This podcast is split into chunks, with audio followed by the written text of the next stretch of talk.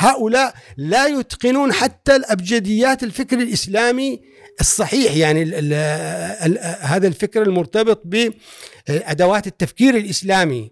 لا يتقنون أصول الفقه ولا أصول الكلام ولا يتقنون القضايا الحجاجية وبعضهم لا يتقن حتى اللغة. هم فقط يتقنون آه، الوعظ والإرشاد والإخافة ويعني آه، الاحتفاء بالشعارات ولذلك يعني هؤلاء جميعا يرتبطون بالاستهلاك سواء كانوا ينتمون إلى الإسلاميين أو ينتمون إلى عموم المجتمع فالاستهلاك هو المسيطر على المجتمع الخليجي.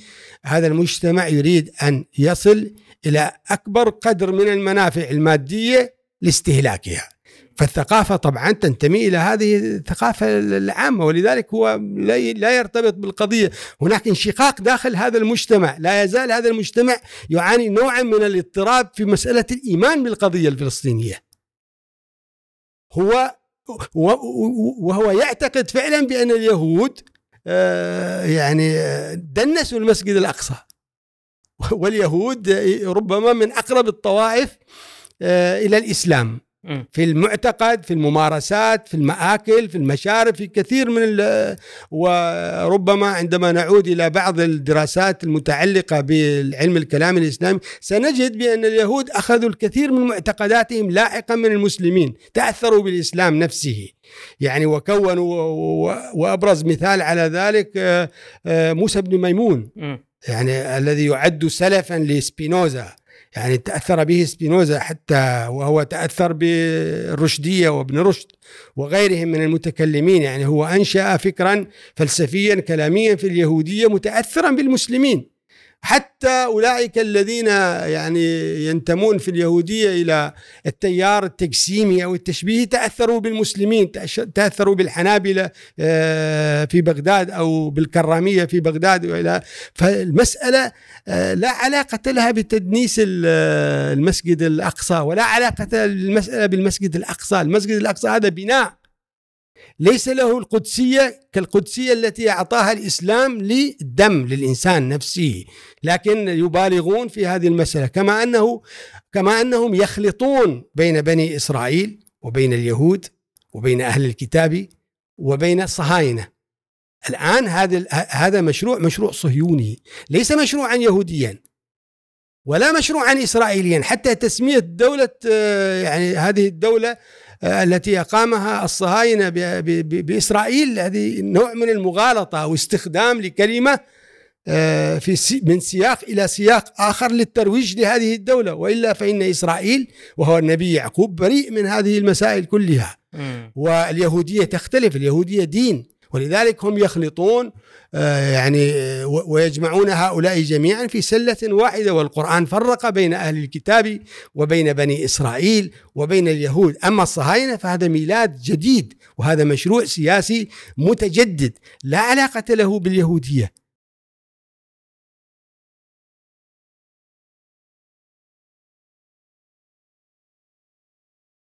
السلام عليكم. أنا محمد الزايد وهذه ديوانيه محفوف. ولكن هالمرة إحنا موجودين في مسقط في عمان.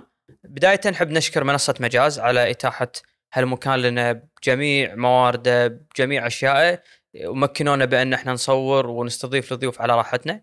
نشكر أيضا منصة جلسة كرك أيضا على مساعدتهم لنا آه، في انتقالنا للضيوف وتسهيل جميع الأمور اللي خلتنا قادرين بأن نستضيف هذه الشخصيات. بكل أريحية. اليوم كان معنا الدكتور سعود السجالي باحث ومفكر وكاتب لعدة كتب. أه، تكلمنا عن هوية المجتمعات الخليجية. الدكتور أه، عنده وجهة نظر بأن المجتمعات الخليجية مجتمعات استهلاكية حتى لما نتكلم على الجانب الديني أه، هو يعتقد ويقول في هذا اللقاء بأن الجانب الديني أيضا للمجتمعات الخليجية هو جانب استهلاكي وجانب شكلي آه، خضنا في عدة أمور. آه، منها شلون كانت الدول الخليجية أرض خصبة للأفكار الدينية المتشددة. أتمنى تستمتعون بهذه الحلقة. بعض المجتمعات الخليجية ما يجوز بأنك تتكلم عنها بعد. فعمل لي يعني مثل ثار عندي أسئلة بأن إحنا أصلا يصير في مجتمعات ما عندها قيم. يعني إذا إحنا تخلينا عن القيمة هذه اللي هي القضية الفلسطينية وعدالتها وبطريقه من الطرق الانظمه اقنعتك بأن هذه القضية أنت ما المفروض تكون قضيتك. ف يعني شنو القيم اللي موجودة عندنا؟ إحنا بس ننطر الانظمه كل يوم نصبح الصبح ونمسي يقول لك والله أنت اليوم مع إسرائيل أنت مو مع إسرائيل أنت تشوف اللي صار في السعودية فرضا. مجتمع من طلع على الدنيا مجتمع إسلامي متدين. بعدين بيوم وليلة ينام يصحى يقول لك لا أنت ابتعد عن الدين وأنت مجتمع مدني ليبرالي. شنو المجتمع المدني أساسا؟ فعمل لي ثورة أفكار اللي هني صار فيني أنا أبي أتكلم عن المجتمع أبي أتكلم عن إذا المجتمع شنو أركان المجتمع شنو المجتمع شلون يكون متقدم. موضوع القيم بالنسبة لي جدا مهم يعني أنا وايد مؤمن بهذه الشغلة يمكن حتى بالكويت اليوم صار عندنا موضوع القيم. ما ندري شنو قيمنا يعني إحنا فرضا اقيسها على الكويت يوم من الأيام كانت حرية الرأي تعددية الكل موجود معك نفسها هذه القيم اليوم صارت أكثر شيء يحارب بالمجتمع يعني حرية الرأي موجودة بالكويت عندنا مساحة داخل إن أنت تنتقد الحكومة فقط لا غير. بس أنا هذا رايي باللي يصير بالمجتمع الكويتي. تقدر تنتقد الحكومة. أي شريحة ثانية معاك موجودة بالمجتمع ما في حرية رأي. طبعا بما يتعلق بالدين ما في حرية رأي ابدا. صفر. فهذا اليوم اللي اللي ثايرني انه كمجتمعات خليجية هل يوم من الأيام كان عندها أصلا ايديولوجيه معينة؟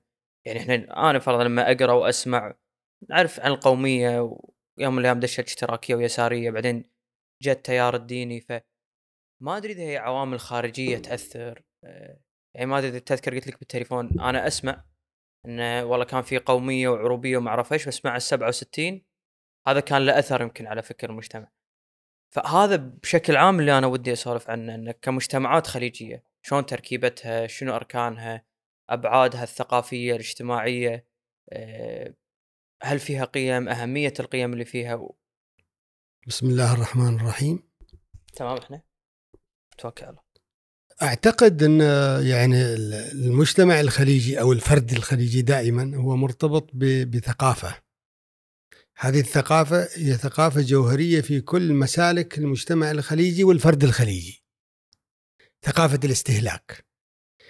يعني أنت مثلا آه، أحلت على النقد يعني الحرية ارتباط الحرية بالنقد السياسي أو نقد الحكومة مثلا في الكويت أو حتى أنا في سلطنة عمان أو في أي مجتمع على تفاوت في درجة النقد واتجاه النقد. لكن لاحظ أن النقد في يعني دول الخليج يرتبط دائما بمسألة الاستهلاك اي ان الفرد الخليجي لا ينتقد الحكومة في القضايا الجوهرية الأساسية التي تمس يعني الجانب الإنساني أو مثلا مفهوم المجتمع المدني. م. هذا المفهوم الذي طرحته أنت قبل شوي يعني قبل شوي. هذا المفهوم أصلا يعني يرتبط بالفلسفة بجذور الفلسفة السياسية بالتحولات تحولات المجتمعات بقضية يعني التحول من المجتمع الطبيعي أو الحالة الطبيعية عند الإنسان إلى المجتمع السياسي. فالمجتمع الخليجي أو الفرد الخليجي دائما حتى مفهوم المجتمع المدني يربطه بالاستهلاك. فلما يتجه المجتمع الخليجي إلى نقد الحكومة أو ممارسة الحرية في انتقاد الحكومة فهو دائما ينطلق من القضايا الاستهلاكية يعني هو يريد بعض المصالح الآنية. الوصول إلى بعض القضايا يعني مثلا آه، ترتبط بمسألة البطالة. الأجور الوظائف بعض الأشياء المتعلقة بالبنى التحتية. لكن ابدا المجتمع الخليجي لا ينطلق إلا بعض النخب لا ينطلق يعني في نقده إلى الاتجاهات وإلى القضايا الجوهرية في الفلسفة السياسية إلى قضايا الديمقراطية مثلا إلى قضايا توزيع العادل للثروات إلى قضايا تتعلق مثلا بتنظيم المجتمع إلى قضايا بتنظيم أو بنية الدولة. ابدا. دائما هو نقده متجه إلى القضايا الآنية التي التي تشغله الآن. مسائل وهذه مسائل ترتبط بالتكريس هذا المجتمع يعني تربية هذا المجتمع وتنظيم وتعليم هذا المجتمع. خلال عقود لا تقل عن مثلا 40 أو إلى 50 يعني سنة يعني أربعة عقود ثلاثة عقود تم تكريس وبناء هذا المجتمع الخليجي على الاستهلاك. وبالتالي هو لا يستطيع أن يتناول القضايا الأساسية في الفلسفة السياسية أو القضايا ال- ال- ال- يعني ال- ال- ال- التي ترتبط بجذور المجتمع المدني التحولات الديمقراطيه كل هذه القضايا لا تشغل ابدا آه، المجتمع الخ- الخليجي حتى مثلا في مسألة آه، الثروات مثلا المجتمع الخليجي قائم على ثروة النفط. في الاقتصاد أو في. في فلسفة الاقتصاد النفط يعتبر أو يعد من السلع المتوهمة يعني سلعة جاهزة الفرد الخليجي اليوم حتى في قضايا الاستثمار لا يتجه إلى ال- الاستثمار الحقيقي استثمار المنتج العمل المنتج. بس عفوا دكتور إيش تقصد ان السلعه جاهزة؟ إنه هو ما أنتجها؟ هو لا مجرد ما استخرجها بس؟ هو استخرجها ويبيعها و... ويأخذ يعني كمية من المال كما قال عبد الرحمن منيف يعني جزء كبير من المال. هذا الجزء الكبير يتوزع على شركات التنقيب والاستخراج والتسويق والدولة والمجتمع. يعني كل يأخذ نصيبه من هذه الثروة ثم يقوم باستهلاك هذه يعني الثروة بطرق مختلفة. لكن ال- ال- ال- الجوهر أو يعني المشترك بين كل هذه سواء مؤسسات الدولة أو الفرد هو الاستهلاك. فهو يقوم أساسا على الاستهلاك. عندما نرجع مثلا إلى قضية القض- القضية الفلسطينية يعني أنت الآن وهذه مسألة أيضا ربما ليست يعني مرتبطة بالقضية الفلسطينية وإنما كل القضايا المصيرية في المجتمع العربي والمجتمع الخليجي. تلاحظ بأن هذا المجتمع يعني يذهب إلى في الوعي إلى الانحدار وليس إلى الصعود. يعني يعني الشخصيات التي كانت في فترة السبعينيات والستينيات والخمسينيات ثم الثمانينيات تختلف عن الشخصيات الحاضرة اليوم. شلون؟ اتجهت إلى الاستهلاك هذه المجتمعات. يعني كلما ذهب بها الزمن يعني تطور الزمن وتغير في المستقبل وفي الحاضر الآن هو يتجه إلى الاستهلاك. وبالتالي تم تغييب كثير من القضايا التي كان المجتمع الخليجي والمجتمع العربي يناقشها قبل ذلك. حتى في- دكتور ولا بحكم الظروف؟ ب- ب- ب- بعوامل متعددة. عوامل ترتبط بالسياسة ترتبط بالاجتماع ترتبط بالقضايا العالمية ترتبط بالإعلام ترتبط بالتربية والتعليم. هناك يعني كثير من العوامل لكن العامل السياسي يعني هو العامل الحاسم. لكن هناك سلطات متعددة في المجتمع الخليجي. على وفق نظرية ميشيل فوكو يعني السلطة تتشظى. لا توجد هناك دائما نحن نتجه في مفهوم السلطة إلى السلطة سلطة الدولة لكن هناك سلط مختلفة. هناك سلطة الأسرة سلطة الذات آه، سلطة ال- ال- المعرفة السلطة الدينية. كل هذه الاتجاهات تسهم. لو نرجع مثلا في التاريخ ال- الإسلامي نجد مثلا مؤرخا مثل آه، اليعقوبي. اليعقوبي آه، يعني مؤرخ له تاريخ اليعقوبي له كتاب آه، هو كتيب صغير مشاكلة الناس. يعني بهذا العنوان هو عنوان أطول لكن آه، يعني دعني أختصر هذا العنوان. يعني ويقصد هو بالمشاكلة أن الناس يعني اختزال للمقولة الدارجة السائرة أن الناس على دين ملوكهم. أي أن البناء والمسالك في المجتمع تتأثر دائما بمسالك السياسة. وهو طبعا يعني يضرب وهذا يعتبر من الكتب القديمة في علم اجتماع المعرفة. آه، المعرفة اليوم والأخلاق تتأثر فعلا بالسلطة السياسية. لكن السلطة السياسية لا تشتغل لوحدها وإنما هناك سلط وسيطة وهناك مؤسسات وسيطة تتوزع في السلطة الدينية المؤسسات المؤسسات الدينية المؤسسات التربوية الأسرة الثقافة الإعلام كلها هذه تسهم في بناء هذه الشخصية. هذه الشخصية الآن أصبحت شخصية استهلاكية لا علاقة لها ب يعني بال- بال- بالقضايا الكبرى بالقضايا التي تشغل هذا الإنسان. وق- والقضية الفلسطينية ضمن هذه القضايا. أنت الآن تعيش في في في في عصر في في مقتبل القرن الحادي والعشرين وما تزال هناك مفاهيم الاستعمار والاحتلال موجودة عند البشر وتمارس. وهناك مجتمعات وأفراد في المجتمع الخليجي ما تزال تنزع إلى أن أن أن, يكون هناك نوع من الوفاق أو الاعتراف بهذا الكيان المحتل. آه، هناك أيضا مزج مزج هذه القضية الفلسطينية بقضايا إيديولوجية قضايا دينية. يعني يعني أنت ربما تسمع دائما في الخطابات الدينية أنه يتكلم عن الأقصى. ويتحدث عن تطهير الأقصى وكأن الأقصى يعني أو المسجد يعني في نوع من الدنس مدنس أو يعني هناك نجاسة قد أصابت المسجد الأقصى وهذا كله من الأوهام. القضية ليست قضية الأقصى.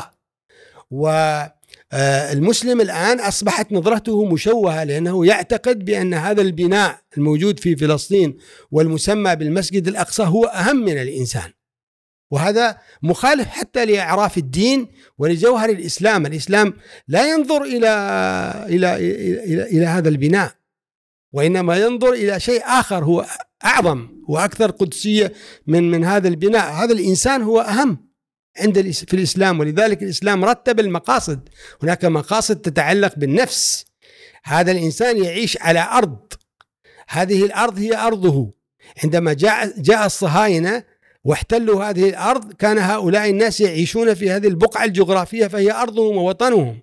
لنفترض لو أن هؤلاء ليسوا مسلمين. ولا وجود لمسجد هناك يسمى بالمسجد الأقصى، هل هذا يعني بأننا نرضى بالاحتلال؟ فالقضية الفلسطينية تحتاج إلى تجريد، تجريد إنساني، هي قضية إنسانية. قضية يعني ترتبط فعلا بترقي هذا الإنسان الترقي المدني والحضاري كيف لهذا الإنسان اليوم إلى هذه اللحظة يريد أن يمارس الاحتلال رغم كل التحولات السياسية في العلاقات العامة في العلاقات الدولية في النظريات السياسية في الفلسفة السياسية في الأعراف في العهود الدولية في عصبة الأمم المتحدة آه، آه، إلى إلى آخره. كل هذا التطور السياسي والفكر السياسي لا يزال هذا الإنسان يريد أن يحتل يعني أوطان الآخرين. هذه مسألة يعني قضية شائكة جدا. ولذلك لما نرجع مثلا إلى كتاب لعبد الإله بن قزيز في مسألة مفهوم الدولة في الفكر الإسلامي المعاصر. نجد بأن عبد الإله بن قزيز كان يرى بأن حتى أفكار الإسلاميين م. الذين كانوا في عهد في عصر النهضة يعني في البدايات لم تكن أفكارهم كأفكار هؤلاء. هؤلاء يعني هؤلاء اليوم الذين ينتمون إلى الفكر الإسلامي أغلبهم ينتمون إلى الوعظ. لم يقرأوا في الفكر السياسي. ولم يقدموا مشروعا سياسيا نستطيع أن نقول بأنه مشروع إسلامي. هم ليس لهم إلا هذا الصراخ وهذا الهتاف بأن الحل هو في الإسلام. ولذلك يعني حتى حسن الترابي وهو يعتبر من فقهاء الدستوريين هو يعني وهو ينتمي إلى التيارات الإسلامية وهو يعترف في بعض كتبه بأنه لا وجود لمشروع إسلامي. نستطيع أن نقول بأن هذا المشروع يعد فعلا مشروعا سياسيا ينتمي إلى الإسلام. الأوائل من الإسلاميين آه، يعني كانوا على اطلاع واسع بالنظريات السياسية بالفلسفات السياسية وقدموا آه، يعني افكارا آه، هاضمة لهذه المسألة. ولم يدعوا بأن هذه الأفكار هي محض إسلامية لأن الدولة أصلا الإسلام لم لم ينظر للدولة ولم ينظر للديمقراطية.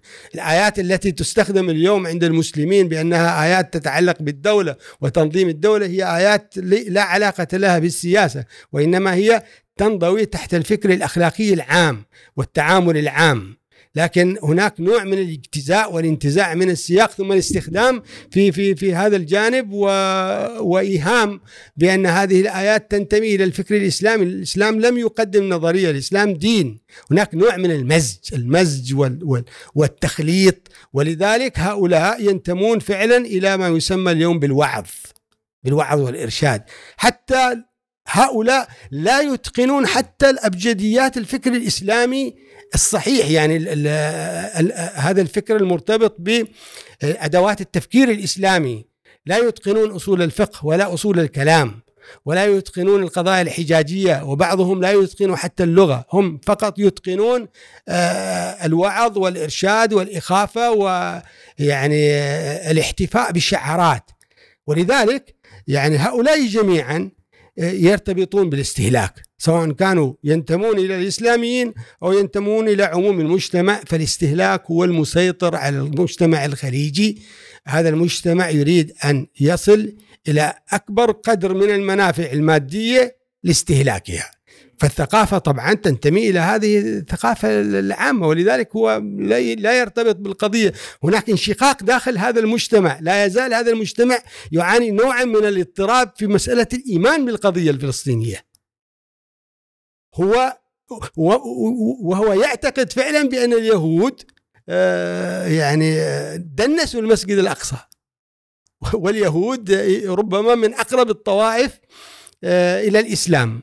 في المعتقد في الممارسات في المآكل في المشارب في كثير من وربما عندما نعود إلى بعض الدراسات المتعلقة بالعلم الكلام الإسلامي سنجد بأن اليهود أخذوا الكثير من معتقداتهم لاحقا من المسلمين تأثروا بالإسلام نفسه. يعني وكونوا وأبرز مثال على ذلك آه، آه، موسى بن ميمون. يعني الذي يعد سلفا لسبينوزا. يعني تأثر به سبينوزا حتى وهو تأثر بالرشدية وابن رشد وغيرهم من المتكلمين. يعني هو أنشأ فكرا فلسفيا كلاميا في اليهودية متأثرا بالمسلمين. حتى أولئك الذين يعني ينتمون في اليهودية إلى التيار التجسيمي أو التشبيهي تأثروا بالمسلمين تأثروا بالحنابلة آه، في بغداد أو بالكرامية في بغداد والى فالمسألة آه، لا علاقة لها بتدنيس المسجد الأقصى ولا علاقة المساله بالمسجد الأقصى، المسجد الأقصى هذا بناء ليس له القدسية كالقدسية التي أعطاها الإسلام للدم للإنسان نفسه لكن يبالغون في هذه المسألة كما أنه كما أنهم يخلطون بين بني إسرائيل وبين اليهود وبين أهل الكتاب وبين الصهاينة الآن هذا هذا مشروع مشروع صهيوني ليس مشروعا يهوديا ولا مشروعا إسرائيليا حتى تسمية دولة آه، يعني هذه الدولة التي أقامها الصهاينة بإسرائيل هذه نوع من المغالطة أو استخدام لكلمة آه، في من سياق إلى سياق آخر للترويج لهذه الدولة. وإلا فإن إسرائيل وهو النبي يعقوب بريء من هذه المسائل كلها. واليهودية تختلف اليهودية دين. ولذلك هم يخلطون آه، يعني ويجمعون هؤلاء جميعا في سلة واحدة والقرآن فرق بين أهل الكتاب وبين بني إسرائيل وبين اليهود. أما الصهاينة فهذا ميلاد جديد وهذا مشروع سياسي متجدد لا علاقة له باليهودية. ولذلك يعني أنا أعتقد بأن اليهود إذا كانوا إذا كان بعض اليهود قد تورط بهذا المشروع الصهيوني والدخول إلى أرض فلسطين واحتلال أراضي الناس وهتك سلامتهم وأعراضهم وبيوتهم وممتلكاتهم فإن على هؤلاء أن يراجعوا أنفسهم وتاريخهم وأن يتنصلوا مما عليه المشروع الصهيوني. طيب دكتور بس أنا أبي أتكلم أبي أخذ خطوة ورا أبي أخذ أساس الموضوع واصل الموضوع كمجتمع خليجي إيه، كتنظيم كفكر في نقطة انطلاقه يعني هل هو ممتد من من من تنظيم القبيلة؟ في نقطة معينة بالتاريخ اللي نقول المجتمع الخليجي من هنا انطلاقته من قبل الاستعمار من قبل بناء دول الحديثه هذه. بس وين نقطة الصفر بالنسبة لمجتمعاتنا الخليجية الحديثة؟ وشنو اللي ساعد في تنظيمها وشكلها الحالي اللي موجود؟ يعني حتى موضوع القبيلة ما أدري إذا يدش في شكل اللي موجودين إحنا فيه اليوم. يعني أنا أعتقد إن يعني هذا آه، لو لو أمسكنا مثلا بمفهوم الدولة. لنفترض الآن نحن آه، نريد أن نعود إلى مسألة الدولة. مفهوم الدولة في الفكر السياسي بشكل عام أو في الفلسفة السياسية في النظرية السياسية. آه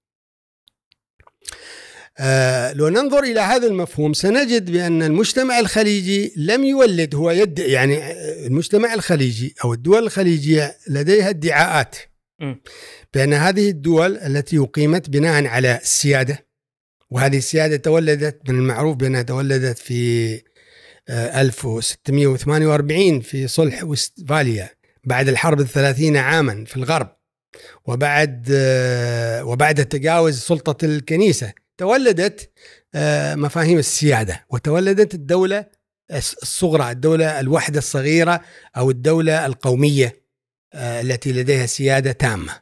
ما فهم دكتور شلون تشرح لي الشكل شلون كان قبل 1600 وبعد 1600 كانت سلطة يعني تتوزع بين السلطة المركزية سلطة الملك مثلا الحاكم المركزي وسلطة الكنيسة. وهناك نوع من التدخل من الكنيسة إلى درجة أن الحاكم يعد ظلا للكنيسة أو هو ظل الله. والكنيسة هي التي تتحكم في مسارات الدولة كانت ثيوقراطية هذه النخبة الدينية هي تتحكم في مسار الدولة. وطبعا ال- العامة تتأثر بالفكر ال- ال- ال- الديني يعني العاطفة الدينية. ودخلت أوروبا في صراع طويل جدا. من بين هذه الصراعات صراعات عنيفة صراعات مذهبية. لا يمكن أبدا أن تقارن وتوازن بالصراعات المذهبية عند المسلمين. يعني الصراعات المذهبية في أوروبا كانت عنيفة. ولذلك تولد الفكر السياسي والفلسفي آه، في أوروبا تولدا عنيفا. يعني عندما تذكر مثلا أنت سبينوزا فأنت تذكر آه، يعني شخصية فلسفية بمثابة الزلزال في أوروبا.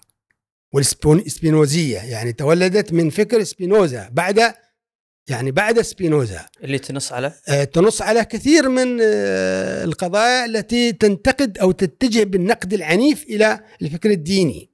يعني في اللاهوت والسياسة في الرسالة التي أنتجها سبينوزا آه، قراءة مختلفة تماما للكتاب المقدس. كان قديما لا يجوز ابدا لي ولك ولغيرنا مما ينتمي إلى المجتمع الغربي أن يقرأ الكتاب المقدس. هناك من يقرأ لك. آه كقراءة أصلا. القراءة يعني التأويل وبالتالي السلوك. أنت لا تستطيع أن أن تدخل بنص الكتاب المقدس أو أي نص مقدس إلى حيز الفعل الفعل الأخلاقي العبادي الطقس أيا كان إلا بعد التأويل. التأويل يجب أن يكون جاهزا. وهذا هو الكهنوت. وهذا الفكر موجود أيضا عند المسلمين لكن بدرجات متفاوتة. وإن كان بس شلون موجود عند المسلمين يعني؟ يعني الآن المسلمون آه، يرجعون إلى مراجع دينية.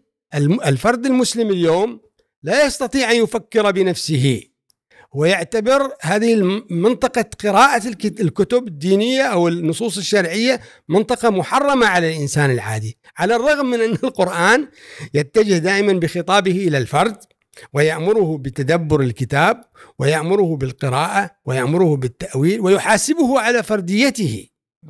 يعني المسؤولية الأخلاقية في في القرآن هي مسؤولية فردية. فهني عفوا دكتور بأن إحنا دائما نرجح الأمور الدينية للمشايخ الدين بأن هم اللي يفسرون. هذا قصدك ع- بالضبط. هذا هو الكهنوت. الكهنوت دائما يرتبط بأن التفسير هو احتكار. لفئة معينة من لفئة الناس. معينة دون يعني وكأن ولذلك لاحظ أن أن, أن العالم عندهم دائما يطلقون كلمة العالم على على عالم الدين هذا الذي درس مثلا في كليات أصول الدين وفي الشريعة وقرأ السنة والكتاب وإلى آخره يعدونه هو العالم الأوحد وهو وحده فقط يستطيع قراءة الكتاب وليس لأحد سواه أن يقوم بقراءة هذا الكتاب وتأويله فهو يمتلك التأويل والتفسير. وما على العامة إلا الانصياع لفكر هؤلاء هذه الفئة هذا هذا نوع من الوصاية الدينية الكهنوت الديني. هذا فيما يتعلق في العلاقة بين الفرد وهذه النخبة الدينية. أما العلاقة بين الف...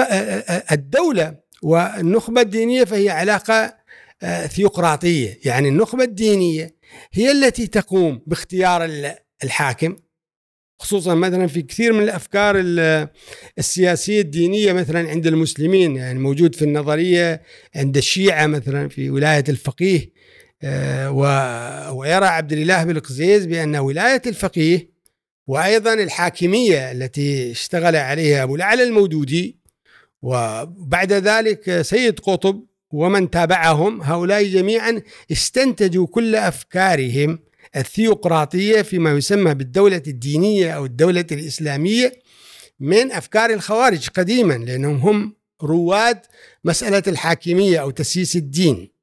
الحاكمية. نعم الحاكمية أن أنه أن أن أن أن المرد في الحكم إلى القرآن دائما. وأن آه، يعني نحن ننصاع إلى هذا وبالتالي مسألة الحاكمية مسألة آه، خطيرة إلى أبعد الحدود وهي التي كانت وراء إنتاج الإرهاب. الإرهاب الديني في في مصر في كثير من ونظروا لهذه ال- ال- المسائل وكتبوا فيها ثم دخلوا في مسألة تكفير الحاكم تكفير الحاكم المسلم لأنه لا يعني لا يحكم بما أنزل الله وفق منظورهم وبالتالي فهو كافر. وطبقوا عليه آيات موجودة مثلا في سورة المائدة آه، من قبيل ومن لم يحكم بما أنزل الله فأولئك هم الفاسقون وفي آية فأولئك هم الكافرون وهكذا. وبالتالي حكموا عليه. وهذا ما يعني ما فعلوا بانور السادات. يعني قتل انور السادات بناء على فتاوى هذه النخبة. التي ترى بأنه قد كفر لأنه لا يحكم بما أنزل الله. فالحكم بما أنزل الله عندهم دائما أيضا يختزل في أحكام الشريعة في الحدود. يعني قطع يد السارق وجلد الزاني ورجم الزاني المحصن إلى آخره فهم يختزلون الدين في هذا المظهر. المظهر المرتبط بالعقوبة يعني يعني مظهر لا يساوي في الدين إلا الشيء البسيط هم ولكن يعظمونه يعظمونه فيقومون يعني بتجريد الحاكم من الإيمان بمجرد أنه لا يقيم هذه الأحكام ولكنهم لا يرتبطون بمقاصد الدين.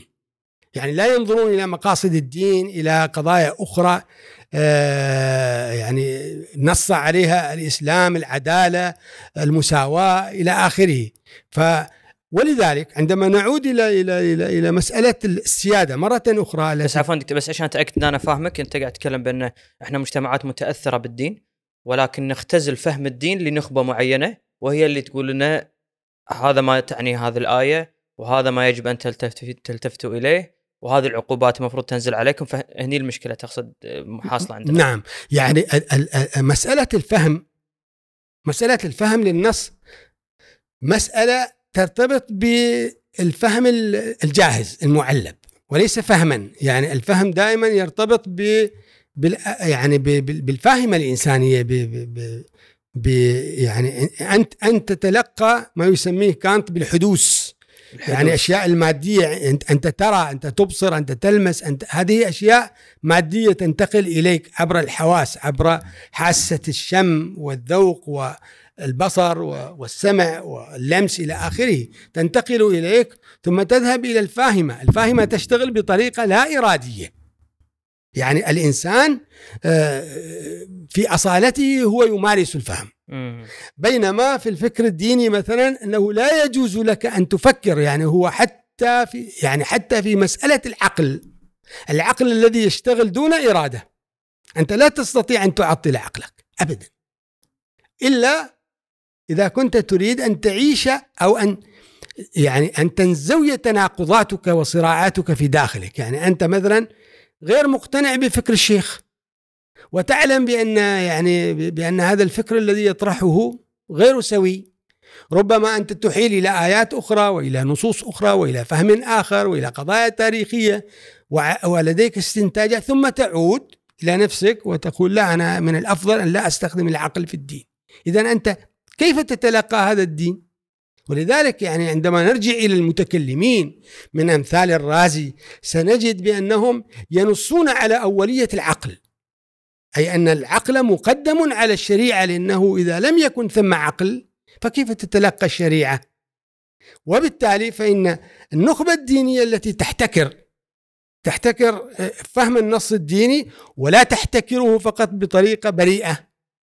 لا يعني بأن النخبة الدينية عندما تحتكر آه، آه، آه، فهم النص الديني بأنها بأنها نخبة يعني تنطلق من مقاصد بريئة لا.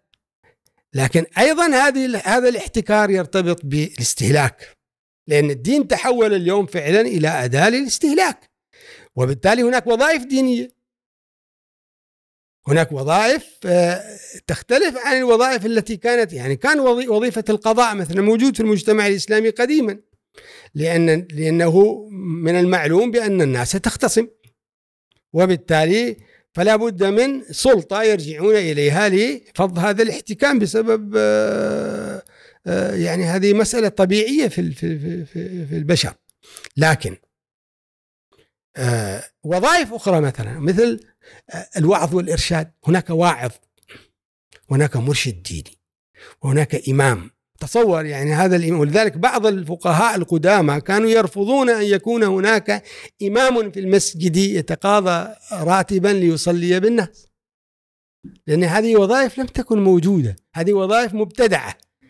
متى ابتدعت؟ عندما أرادت الدولة أن تسيطر على الدين أن تستخدمه يعني ضمن الأدوات التي تستخدم. هناك فعلا.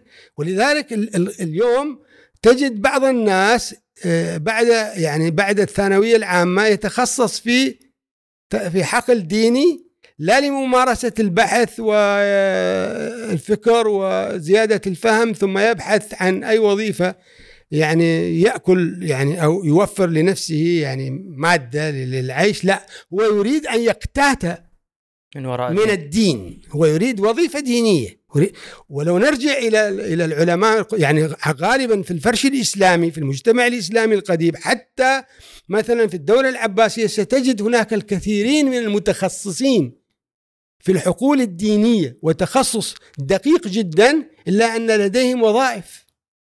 يعني مهن. هناك الخلال وهناك البزار وهناك الصباغ وهناك النساج. يعني هو لديه مهنة يعيش منها ويفصل بين العيش للحصول على المادة للعيش وبين الدين. فلا والعلم من فيه. الدين. الآن أصبح الدين جزءا من آه، يعني من من من من الأدوات التي بها نتحصل على وظيفة دينية. لمجرد أن فلانا هو يعد خريجا مثلا للشريعة في الشريعة ويحصل على وظيفة دينية كإمام للمسجد أو مرشد ديني أو إلى آخره أو أي يعني أي مكان من أو الوظائف الدينية فهو في حالة أو في في درجة عالية في في الوسط ال يعني الوسط الاجتماعي آه، الخليجي. وبالتالي حتى تختلف هيئته. يعني هو يلبس لباس يتميز بها عن العامة. هو مختلف تماما. لديه عمة تختلف عن العمائم الموجودة في المجتمع.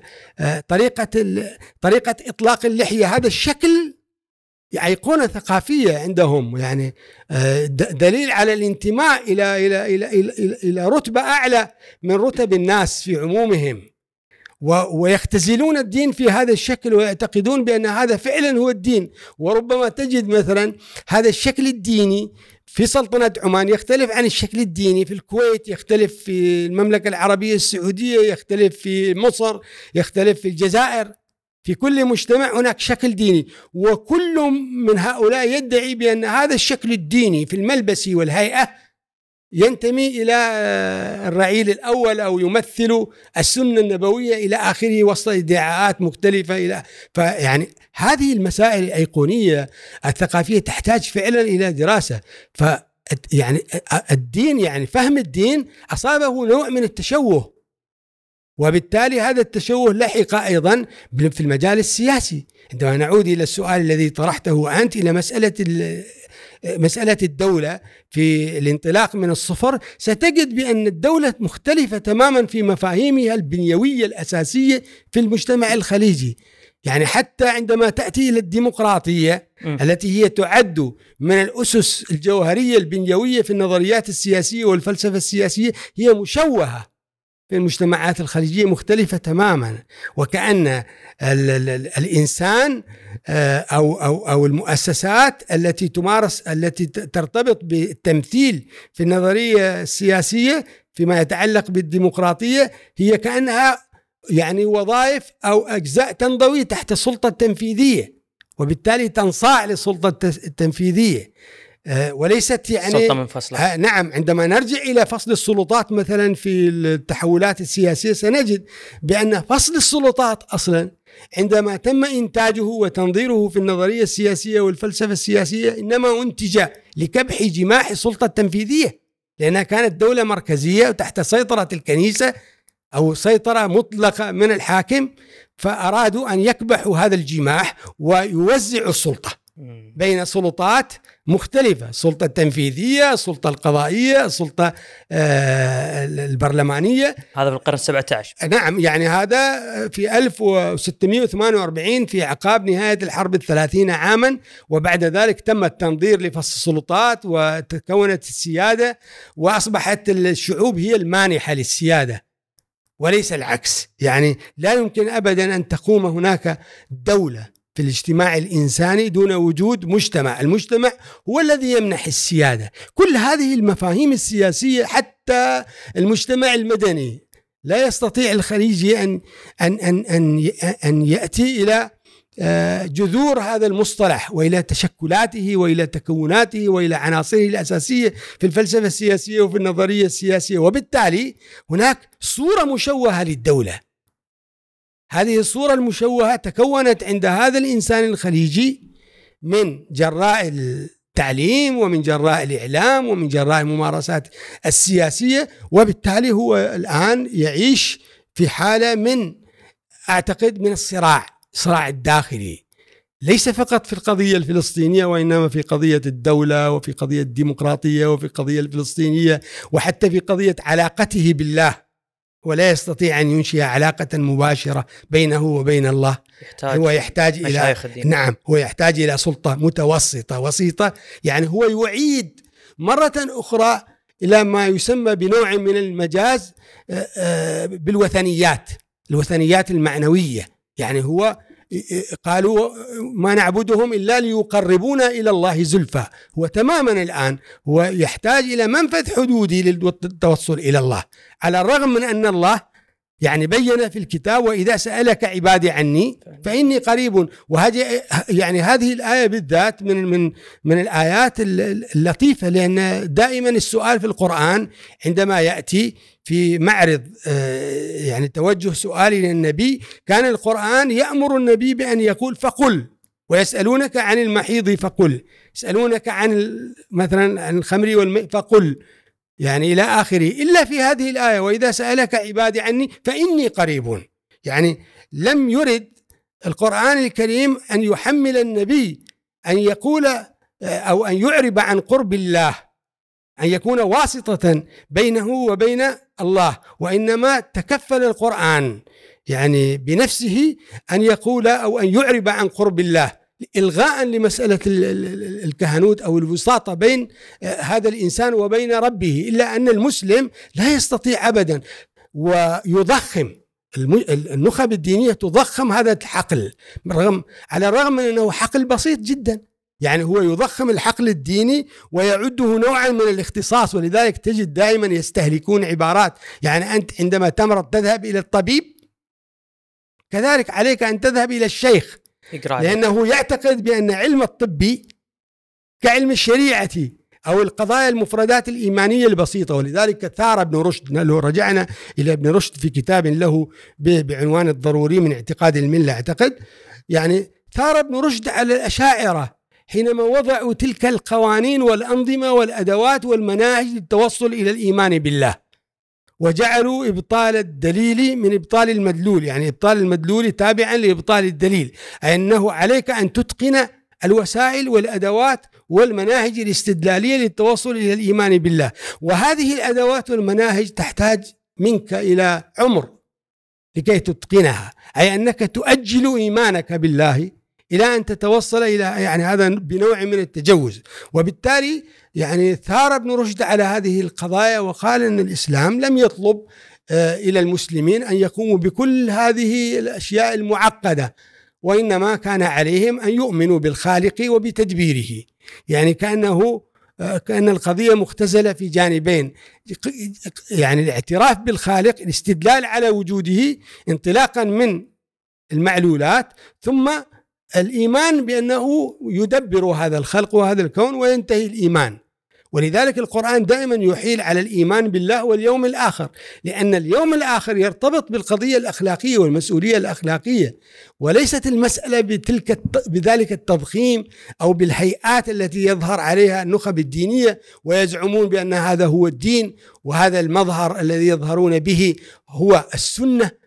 التي هم عليها وأنهم يمثلون النخبة وأنهم هم آه، بمثابة يعني الظل الذي كان عليه النبي ويعطون لأنفسهم قدسية آه، تماما كقدسية النبي وأصحابه. وهذا أيضا الموضوع نفسه ثار عليه ابن رشد في كتابه اللاهوت والسياسة. وقال بأن دولة اليهود قديما لم تكن دولة آه، وساطة. لا توجد هناك سلطة بين اليهودي وبين ربه. هناك علاقة مباشرة بين اليهودي وبين ربه ولذلك هو طرح أفكارا مختلفة وثائرة على مسألة احتكار آه، الاستدلال واحتكار قراءة النص المقدس أو نص الكتاب المقدس. وهذه مسائل كلها ترتبط بمثل هذه الممارسات دائما عندما تنشأ سلطة داخل المجتمعات وتحاول هذه السلطة أن تحتكر كل الممارسات فإن هذا سيؤدي حتما سيؤدي إلى ثورات سواء كانت ثورات فكرية أو ثورات سياسية. طيب دكتور نسولف عن آه، نشأة المجتمعات الخليجية. شلون كان تأثير الدين عليها؟ في طريقة نشأتها في شكلها يمكن حتى لين وصلنا لعالمنا الحديث وتاريخنا الحديث اليوم. آه، يعني أنا أعتقد أن أن شوف المجتمعات الخليجية في فترة الثمانينيات أو ما قبل يعني الثمانينيات تقريبا يعني لما دخلت مسألة الصحوة الإسلامية. الصحوة الإسلامية هذه ترتبط دائما ب ب يعني علاقة مع ابن تيمية لكن علاقة متباعدة. يعني فترة ابن تيمية ابن تيمية يعني توفي مثلا في القرن الثامن الهجري. م. يعني في النصف الأول من القرن الثامن الهجري. يعني صار كمون نوع من الكمون والسبات لكل فكر ابن تيمية الفكر الديني المتعلق مثلا بالصفات الإلهية بالسنة إلى آخره. من الرابع من الرابع هجري ل من من من الثامن. الثامن. يعني ابن تيمية تقريبا توفي 700 و آه، يعني ما أذكر التاريخ بالتحديد 727 إلى آخره كذا. تقريبا يعني لأنه هو ولد في القرن السابع وتوفي في القرن الثامن آه، الهجري. وابن تيمية شخصية قلقة شخصية آه، ترتبط بكثير من العلوم العقلية هو متقن لها وعنده ثروة فكرية قادر على التحليل وعلى الاستنتاج لكنه هو مرتبط بحنبليته ارتباط وثيق جدا يعني هو أعاد تهذيب أو إنتاج الحنبلية.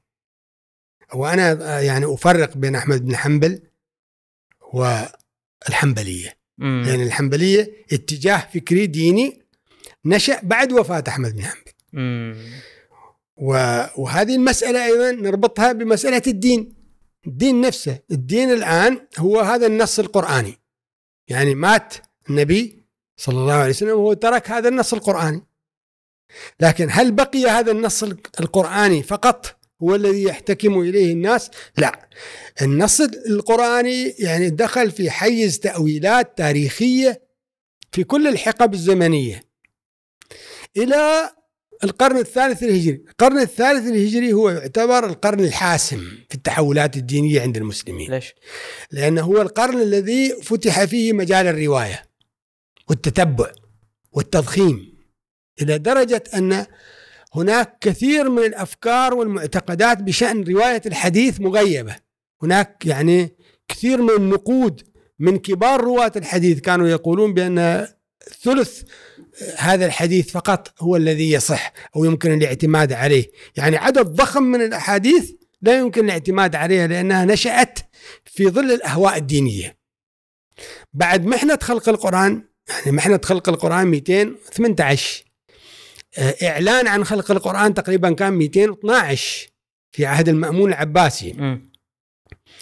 آه، المأمون العباسي بعد ما أعلن بأن القرآن مخلوق فترة أخذ فترة طويلة جدا بسبب انشغالاته وأيضا بأسباب آه، يعني هو كان من الخلفاء المثقفين مفكرين وأيضا الأذكياء الذي كان يستطيع أن يدير المسألة الدينية بشكل يخدم رؤية الدولة والسياسة. وهذا لا يعني بأن مثلا المأمون لم يكن مقتنعا بخلق القرآن. لا المأمون كان مقتنعا بخلق القرآن وخطاباته كانت آه، وأيضا المأمون كان عنده قوة استخبارات فكان يراقب الشخصيات الدينية وكان يرى أن الشخصيات الدينية هذه تماما كما تكلمنا عنها بأنها انتهازية وأن لها مصالح. تريد أن توصل هذه الشخصيات أن تصل إلى هذه المصالح بطرق ملتوية وأيضا بالاعتماد على مسألة دينيه في 218 لما أعلن الامتحان يعني هناك فرق بين الامتحان وبين إعلان خلق القرآن. 212 كان تقريبا إعلان خلق القرآن 218 كان الامتحان. استمر هذا الامتحان إلى نهاية عهد الواثق. بس شو الامتحان دكتور؟ ما فهمت. الامتحان هو يعني أن أن أن يؤتى بأي عالم من العلماء الذي له علاقة بالسياسة أو بالتأثير على العامة في بغداد وخارج بغداد فيما بعد ويطلب إليه أن يقر آه، يعني آه، برأيه في القرآن. هل هو مخلوق ولا غير مخلوق؟ مم. الغريب أن يعني وعلى هالاساس يفرزون إلى أيوه نعم يتم فرزهم. وهذا الفرز أيضا يعني الغاية الأساسية لاكتشاف الولاء. الولاء للبلاط العباسي. أم هناك لا يزال نوع من الولاء الكامن للأمويين. مم. لأن من المعلوم بأن أصلا يعني الحشوية أو الحشو آه، ويقصد بالحشو هنا العامة ومن يعتمد على الظاهر في في تأويل النص ال- ال- الحديثي أو النص القرآني يعني يعتمد على الظواهر. يعني هؤلاء كانوا أصلا انصار الأمويين في الشام ولذلك يعني يسميهم الناشئ الأكبر والجاحظ بأنهم الحشو وطغام أهل الشام وهم أنصار الأمويين. وكان مأمون يعني من خلال خلق القرآن كان يحاول آه، أن يكتشف وأن يصنف هذه الشخصيات الدينية إلى شخصيات موالية للبلاط العباسي أم ما. تزال للأمويين هناك طائفة تناصر الأمويين أو غير الأمويين وتعادي الدولة ال- ال- ال- العباسية وأيضا هذه الشخصيات شخصيات دينية ارتبطت بأداة يعني طالما وظفت في المجتمعات الإسلامية طيلة قرون تاريخ الإسلام وهو تغيير المنكر أو التدخل في ال ال ال يعني المجتمعات. والسلوك ها؟ يعني حتى لو كان هناك سعة يعني من المعلوم بأن في الأفكار الدينية الأفكار الفقهية والأفكار الكلامية هناك اختلاف. لا يوجد هناك شيء واحد واضح هو اللي يعتمد عليه في آه، في الإيمان بالله مثلا أو في آه، الفقه. يعني في الاعتقاد وفي الفقه وفي الكثير هناك اختلاف وهذا الاختلاف سائغ. معروف في في الثقافة الإسلامية. إلا أن التيارات ال- ال- السلفية أو التيارات الأثرية التي بدأت طبعا واشتدت بعد أحمد بن حنبل كانت تتجه دائما إلى أنه لا يجوز أبدا إلا أن نعتمد على قول واحد حتى مسائل. يعني لنفترض عندما نوازن ونقارن بين الحنابلة في القرن الثالث الهجري إلى القرن الرابع والخامس الهجري سنجد بأن سلوك الحنابلة في هذه الفترة يختلف عن سلوك الحنابلة في عهد ابن تيمية يختلف عن سلوك الحنابلة في عهد محمد بن عبد الوهاب.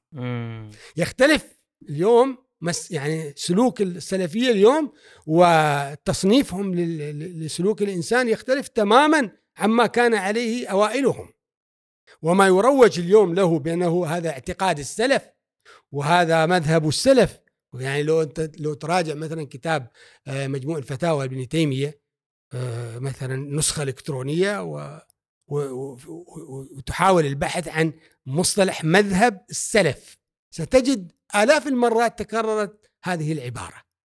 وهذه عبارة يعني تصيب السلفية في مقتل. لأنه في الوقت الذي يزعم بأنه لا يجوز أن نتمذهب هو يعتبر ما كان عليه الصحابة مذهبا. وهذا العبارة تتضمن أصلا تتضمن بوجود مذاهب مخالفة. مم. وهو هو أيضا ينص على أنه لا وجود في عهد النبي وعهد الصحابة إلا هو هذا المسلك. فاذا لماذا تسميه مذهبا؟ والمذهب دائما هو الرأي والاجتهاد.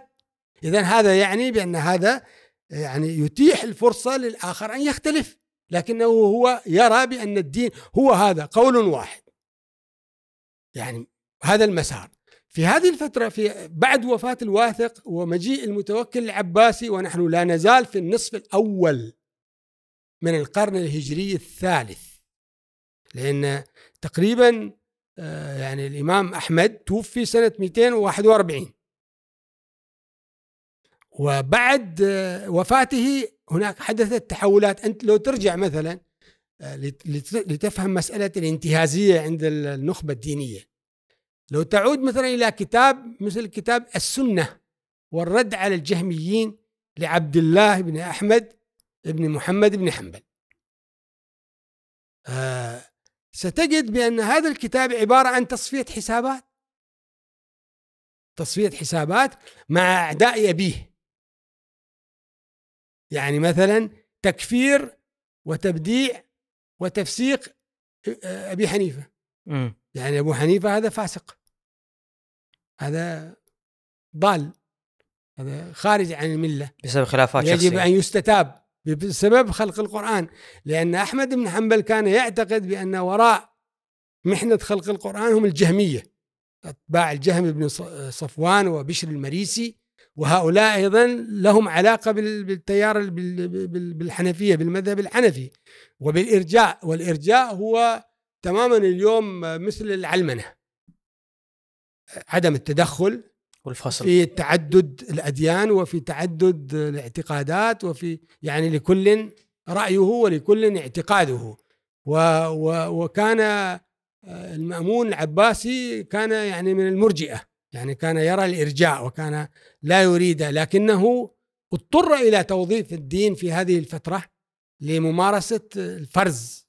لأن المساله مسألة سياسية لكن لكنها مسألة أيضا ترتبط بثقافة المأمون العباس. في عهد المتوكل وجد المتوكل أن الحسابات اختلفت. وأن الأداة الدينية التي يجب أن توظف ربما تكون هي أداة عكسية. أنا أعتقد بأن الخطأ الذي ارتكبته الدولة العباسية هو آه، يعني التمسك بالاستمرار في امتحان أحمد بن حنبل. لأن أحمد بن حنبل هو الوحيد الذي كان لا يص... لا يريد أن يقر كل العلماء بعضهم مثلا أبو مسهر دمشقي قتل وأحمد بن النصر الخزاعي أيضا قتل. قتل في عهد الواثق العباسي مم. وأحمد بن النصر الخزاعي هناك يعني رواية ذكرها حنبل حنبل ابن آه، إسحاق ابن حنبل يعني ابن عم الإمام أحمد مم. ذكر بأن جماعة في عهد الواثق دخلوا جاءوا بالليل في فترة يعني في الليل جاءوا إلى منزل الإمام أحمد بن حنبل وطلبوا الإذن بالدخول. ودخلوا. وكان حنبل جالسا يعني مع الجماعة. وطرحوا على أحمد بن حنبل فكرة الثورة على البلاط العباسي. بدافع تغيير المنكر. ما المنكر؟ هو خلق القرآن. يعني شوف لاحظ هو يرى بأن بس مجرد أن تقول بأن القرآن مخلوق منكر. أنت دخلت يعني في الكفر. إلى هذه الدرجة مع أن هي مسألة جدا كانت تافهة وقد نص كثير من العلماء بأن هذه القضية الهامشية التافهة تحولت إلى قضية جوهرية في الدين بسبب مواقف هؤلاء مم. طبعا هو اعتذر و وعرف بأن يعني لا مجال للثورة ولا مجال لتغيير هذا المنكر وطلب إليهم أن يصبروا وأنا وخرجوا من بالفعل يعني من عند آه، أحمد بن حنبل وفي الخارج عند الباب طلبوا من حنبل أن أن أن يصاحبهم إلى شخصية أخرى لم يذكرها هو. واعتقد بأن هذه الشخصية لا يستبعد أن تكون شخصية أحمد بن نصر الخزاعي. وأحمد بن نصر الخزاعي له علاقة بالسياسة بسبب أن يعني بعض أجداده أو آبائه كان لهم علاقة بالسياسة بالبلاط العباسي. وفعلا تزعم الثوره أحمد بن نصر الخزاعي سمى الثورة العامة أو المتطوعة. وكلمة المتطوعة هي يعني الأصل لاستخدام كلمة المطوع والمطاوعة في المجتمع الخليجي. آه هني ترجع. هنا ترجع. وهذه الكلمة لها علاقة بمسلكين. بمسلك الحروب الجهاد ما يسمى بالجهاد وكثير من المسلمين يعتقدون اليوم بأن ما يسمى بالجهاد الإسلامي لما يسمعوا كلمة المجاهدين والجهاد يعتقدون أن هذا خارج من بيته رايح يحارب لوجه الله بس. ما يعرف أصلا أن هذيلا كثير منهم كانوا مرتزقة. ويحصل على أعطية على مال. يأخذ المال وبعدين يخرج. مرة ثانية هني الاستهلاكية تدخل آه، نعم. يعني مسألة ليست يعني كان كثير من الفئات والمتطوعة وإن كانوا يزعمون بأنهم يخرجون للجهاد في سبيل الله والمرابطة على الثغور بدافع الجهاد في سبيل الله إلا أنهم كانوا يأخذوا غنائم. وكانوا يأخذوا بعض منهم معطيات وكانوا ضمن نسيج الدولة العباسية المجتمع العباسي في بغداد. هذه منطقة بغداد منطقة يعني متعددة غريبة جدا في التداخل التداخل العرقي والثقافي والديني. يعني مسألة مجتمع يموج بالتعدد والاختلاف. ولذلك لما أنت ترجع إلى إلى إلى إلى إلى يعني قراءة أو وصف المجتمع البغدادي أنت فعلا أمام يعني حضارة. حضارة متعددة مختلفة تموج بالتغيرات تموج بالأفكار أفكار فلسفية أفكار في في الأديان أفكار في المذاهب في علم الكلام في المنطق. في في كل في كل يعني ناحية من نواحي الحياة. المتطوعة شاركوا في الجيوش العباسية. لكن لما صار خلاف بين الأمين والمأمون قبل يعني في نهاية القرن الثاني الهجري كان هؤلاء أصحاب الحديث اللي هم نواة الحنبلية كانوا قد انحازوا إلى الأمين على المأمون. على المأمون. والمأمون طبعا أضمر هذه المسألة. خل يعني خلى هذه المسألة ونعود بعد ذلك إلى قصة حنبل وحكاية الثورة آه، عند آه، عند أحمد بن حنبل. المهم آه، قام المأمون بإهمال منطقة بغداد. يعني هو أصلا كان في خراسان وأعتقد بعدين يعني خرج من خراسان ولم يدخل بغداد تركها يعني أهملها وصار فيها فلتان أمني. لما صار الفلتان الأمني قام أصحاب الحديث ورؤساء يعني رؤساء أصحاب الحديث والمتطوعة بتنظيمات يعني بتنظيمات سلطة لممارسة التشرط على المجتمع البغدادي. يعني لحماية أو لحفظ الأمن بسبب إهمال المأمون. إلى أن وصل الأمر إلى أن بعض هؤلاء تزعم. وأصبح يطلب الدولة أو يطلب السيادة مثل أحمد بن نصر الخزاعي. ولذلك بعد هذه الواقعة في في الليلة التالية أو الثالثة جاء أحدهم برسالة من الخليفة ويطلب إلى أحمد بن حنبل أن يغادر بغداد وأن لا يساكن الخليفة في أرض هو فيها. هذا يعني بأن الاستخبارات العباسية كانت قوية جدا. وكانت تراقب هذه الشخصيات الدينية. تعرف أثرها. بالضبط. لما جاء المتوكل العباسي أراد أن يستميل هذه الفئات الحشود البغدادية التي كانت تؤيد أحمد بن حنبل. لأن أحمد بن حنبل فعلا تحول إلى بطل. بطل محنة خلق القرآن. وأحمد بن حنبل توفي ولم يترك شيئا. لم يترك إلا المسند وهو مفكك. عبارة عن روايات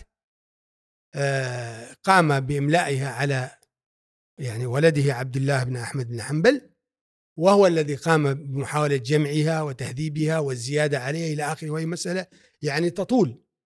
فوجد آه، يعني المتوكل العباسي وهو المتوكل العباسي أيضا ترى حضر يعني على أحمد بن حنبل على الرغم من أنهم يعتبرون المتوكل من أنصار السنة والسنة هنا لا تعني الحديث.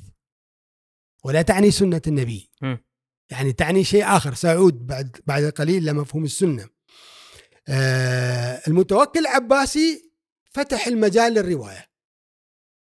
أي إنسان عنده يريد يروي وأعطاهم فلوس وزودهم بالهذا وأعطاهم أماكن فصار الآن تضخم في الدين. الآن بعد التضخم في تفسير القرآن سيكون هناك تضخم في الحديث وفي تفسير الحديث. أصبح الدين مضخما بسبب تضخم الرواية بسبب الأهواء السياسية داخل الرواية وبسبب أيضا ما يسمى بالتفسير المأثور.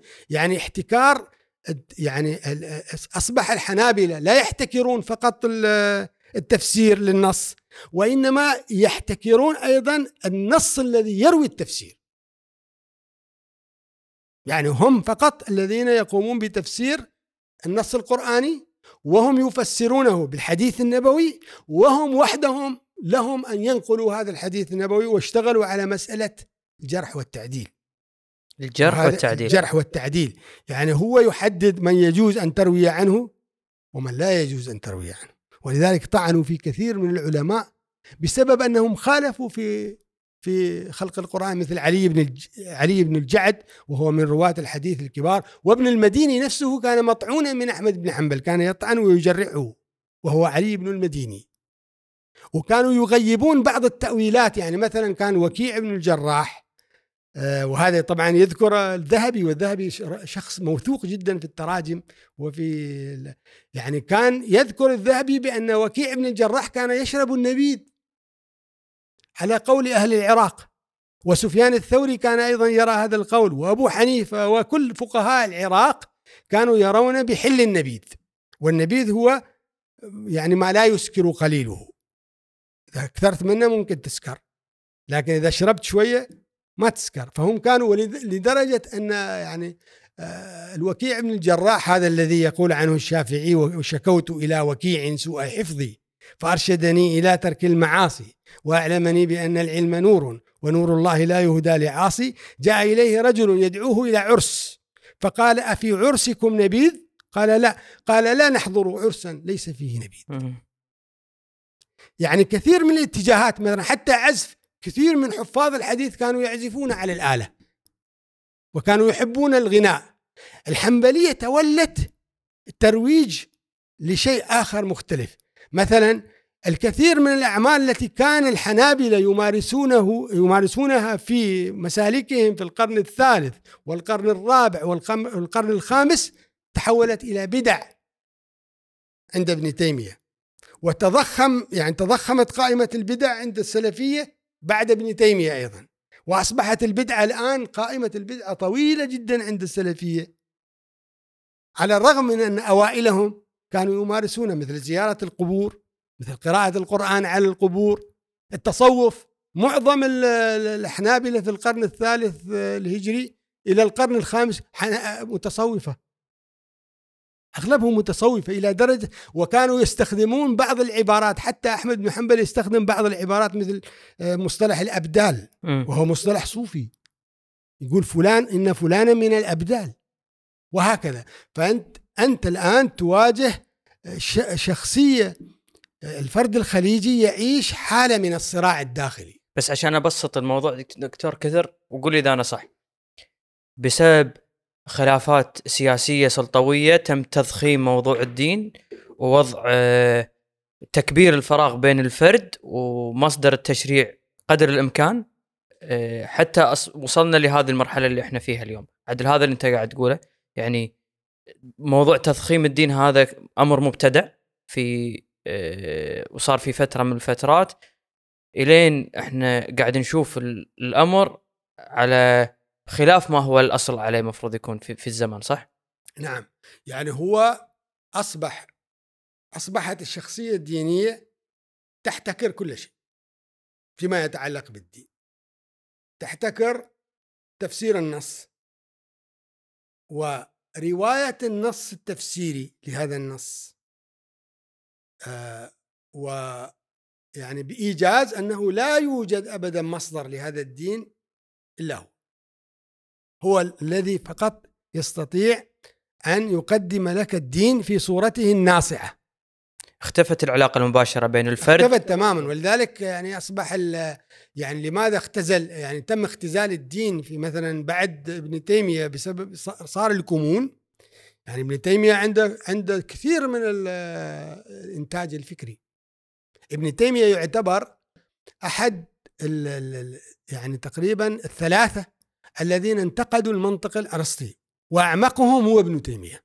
في, في التاريخ الإسلامي بكامله ربما لن تجد أكثر من أعتقد النوبختي والسهروردي وابن تيمية. هؤلاء الذين وجهوا النقد إلى منطق أرسطو.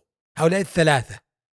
وأعمق هؤلاء الثلاثة هو ابن تيمية في نقد المنطق وفي الرد على المنطقيين ومع ذلك هذا الإنسان الذي تستطيع أن تصنفه ضمن الفلاسفة من أعظم فلاسفة الإسلام والمنظرين والمحللين والقادرين على استيعاب كثير من نظريات الفكرية والمناهج ومسائل عندما نأتي إلى مسألة المساله الحنبلية ستجده كائنا مختلفا. طيب دكتور إذا إذا رحنا حق يعني ذكرت يعني أكمل لك. مثلا لو لو جينا إلى مسألة المسألة الدينية وتضخيم الدين سنجد بأن أفكار ابن تيمية اللي هو ما يسمى بالتوحيد الثلاثي. الآن أنت عندك مسألة التوحيد.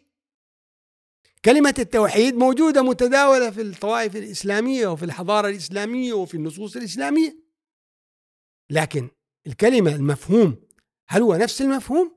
لا ليس نفس المفهوم. مفهوم عند المعتزلة للتوحيد يختلف.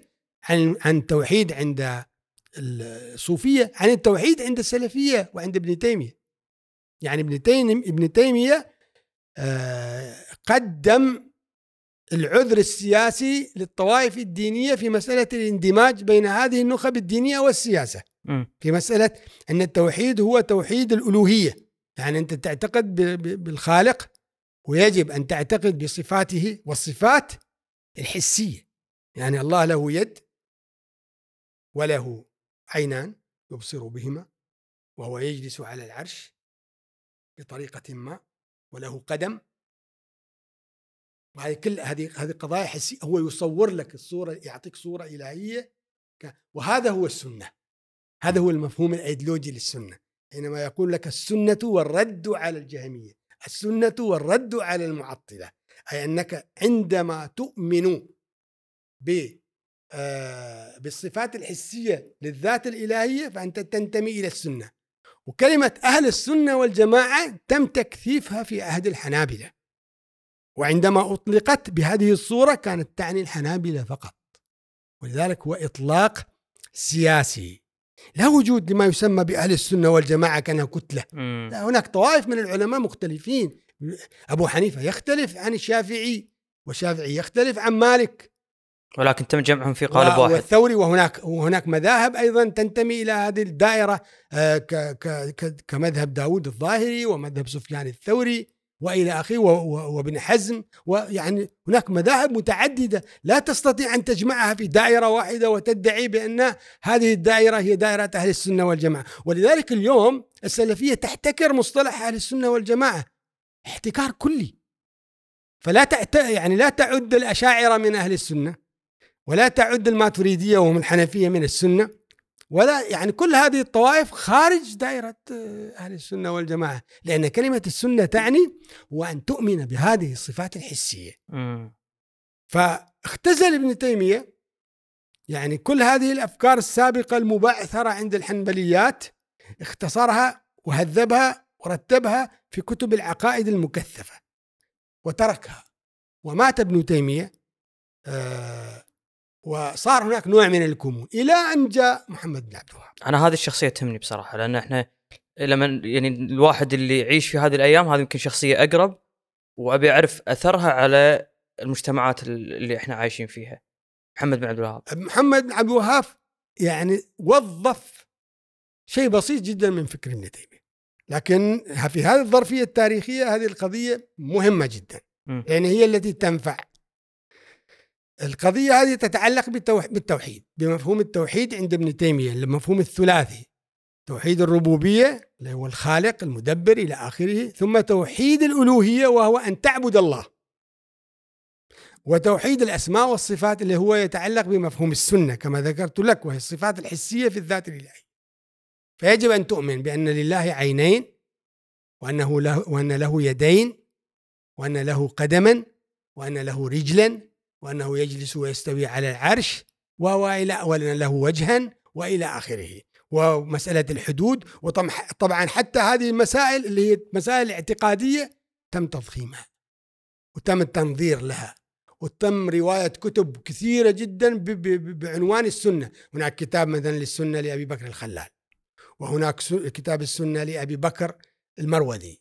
وهناك كتاب شرح السنة لاحظ لاحظ. شرح السنة للبربهاري. لأبي محمد البربهاري الذي توفي في بدايات أو في النصف الأول من القرن الرابع الهجري. البربهاري هذا ذكي جدا.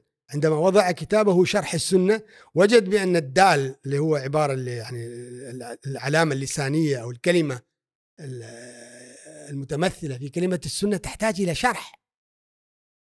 وبين في كتابه أن أي إنسان أي إنسان ما يعتقد بما في هذا الكتاب فهو خارج دائرة الإيمان بالله. إلى هذه الدرجة. وكان رجلا مشاغبا. مثيرا للقلاقل والفتن في بغداد. وكثير من الحنابلة كانوا يمارسون هذا النوع من الإقلاق وهذا النوع من الإزعاج في المجتمعات العباسية آه، القديمة وأيضا في خراسان وفي مناطق متعددة من آه، العالم الإسلامي. آه، ابن تيمية وظف هذا المفهوم في الأسماء والصفات. يعني ذكر أن الشق الثاني للتوحيد بعد الربوبية هو الأسماء والصفات. أما الشق الأخير هو يعني مصطلح الألوهية هو أن تعبد الله. فإذا أي إنسان يتبرك بقبر أو يعود قبرا أو مثلا يتوسل بولي أو إلى آخره كثير من يقع إما في البدع أو في الشرك وبالتالي استطاع أن يختزل محمد بن عبد الوهاب هذا المفهوم للتوحيد خصوصا مفهوم الألوهية أن يختزله وأن يعيد إنتاجه. ولذلك كل التراث اللي تركه محمد بن عبد الوهاب في هذا الاختزال. يعني يعني يعتبر تطور للحنبليات. الآن آه، السلفيات تتغذى على هذه المسألة ولذلك وظفت السياسة. إذا أنت كنت مثلا تنتمي إلى تيار صوفي وترى بأنه يجوز التبرك أو زيارة القبور فإذا أنت مبتدع أو أنت مشرك. وبالتالي يحل لهذه الطائفة أن تقاتلك. وهذا ذريعة سياسية لبناء طبعا دولة والدول تختلف والأدوات تختلف لكن في النهاية هناك مسارات مختلفة تاريخية إلى آخره. الآن السلفية آه، تشتغل على هذا على هذه المفاهيم في مسألة انتماء إلى دائرة السنة وعدم الانتماء إلى دائرة السنة. ولذلك يعني مسألة الصفات ومسألة وأيضا إن لما يقال بأن السلفية لا يتدخلون في الدول لا هذا ليس صحيحا. لأن تاريخهم القديم كان يعني التدخل في الدول والتدخل في المجتمعات. في شخصية يعني مثلا مثل شخصية أبي إسماعيل أو إسماعيل الهروي يسمى أيضا شيخ الإسلام الهروي تقريبا كان في القرن في القرن الرابع الخامس الهجري وعنده كتاب اسمه الأربعون في الصفات أو في أخبار الصفات. وأنتجوا أخبار أحاديث تسمى أخبار الصفات وانتقدهم حنابلة من أنفسهم مثل ابن الجوزي وابن عقيل. ابن عقيل هذا يعتبر من الشخصيات الحنبلية العجيبة جدا المفارقة. وبسبب صلاته مع المعتزلة يعني تقريبا هرب ما لا يقل عن خمس سنوات من الحنابلة. الحنابلة كانوا يستعينون بالحشود البغدادية. كانوا يستطيعون تحريك الحشود. يعني تهييج الرأي العام ضد أي شخصية آه، يجدونها خارج الدائرة التي ينتمون إليها. الحين طيب دكتور إحنا تكلمنا عن الجذور التاريخية وابن تيمية ومحمد عبد الوهاب. الحين لو نتكلم عن سؤال بسيط مثل المجتمعات هل له يعني تكلمت أنت عن أبعاد دينية فهل يعني إن إحنا إحنا مجتمعات خليجية إحنا مجتمعات دينية ولا مجتمعات مدنية ولا يصير دمج الاثنين بس؟ شنو الصبغة اللي تنصبغ فيها المجتمعات الخليجية؟ أنا أرى بأن المجتمع الخليجي هو مجتمع عاطفي واستهلاكي. هو يستهلك كل شيء. يستهلك الدين يستهلك الأفكار يستهلك آه، المادة آه، فالاستهلاك هو الغالب على الفرد الخليجي وعلى المجتمعات الخليجية. آه، لكن هذه المجتمعات يعني لأنها عندها أفكار مشوهة عن الدين عن السياسة عن الدولة عن حتى الحرية عن الذات فهي تستطيع أن تنصاع يعني يعني باستطاعة السلطات متعددة توظيف هذه المجتمعات لصالحها. وبالتالي المجتمع الخليجي اليوم يعني ما يمتلك الوعي العميق بشأن القضايا والمجتمع العربي بشكل عام يعني ليس فقط المجتمع الخليجي بسبب التغيرات التاريخية تغيرات في في منظومة التربية والتعليم تغيرات في آه، المنظومات الدينية تحولات في المؤسسات الدينية تحولات في بنية الدولة. كل هذه أنتجت هذا الإنسان المشوه الذي لا تستطيع أن تدعي بأن لديه هوية هوية ثقافية متع... يعني محددة. عنده هوية شكلية صحيح.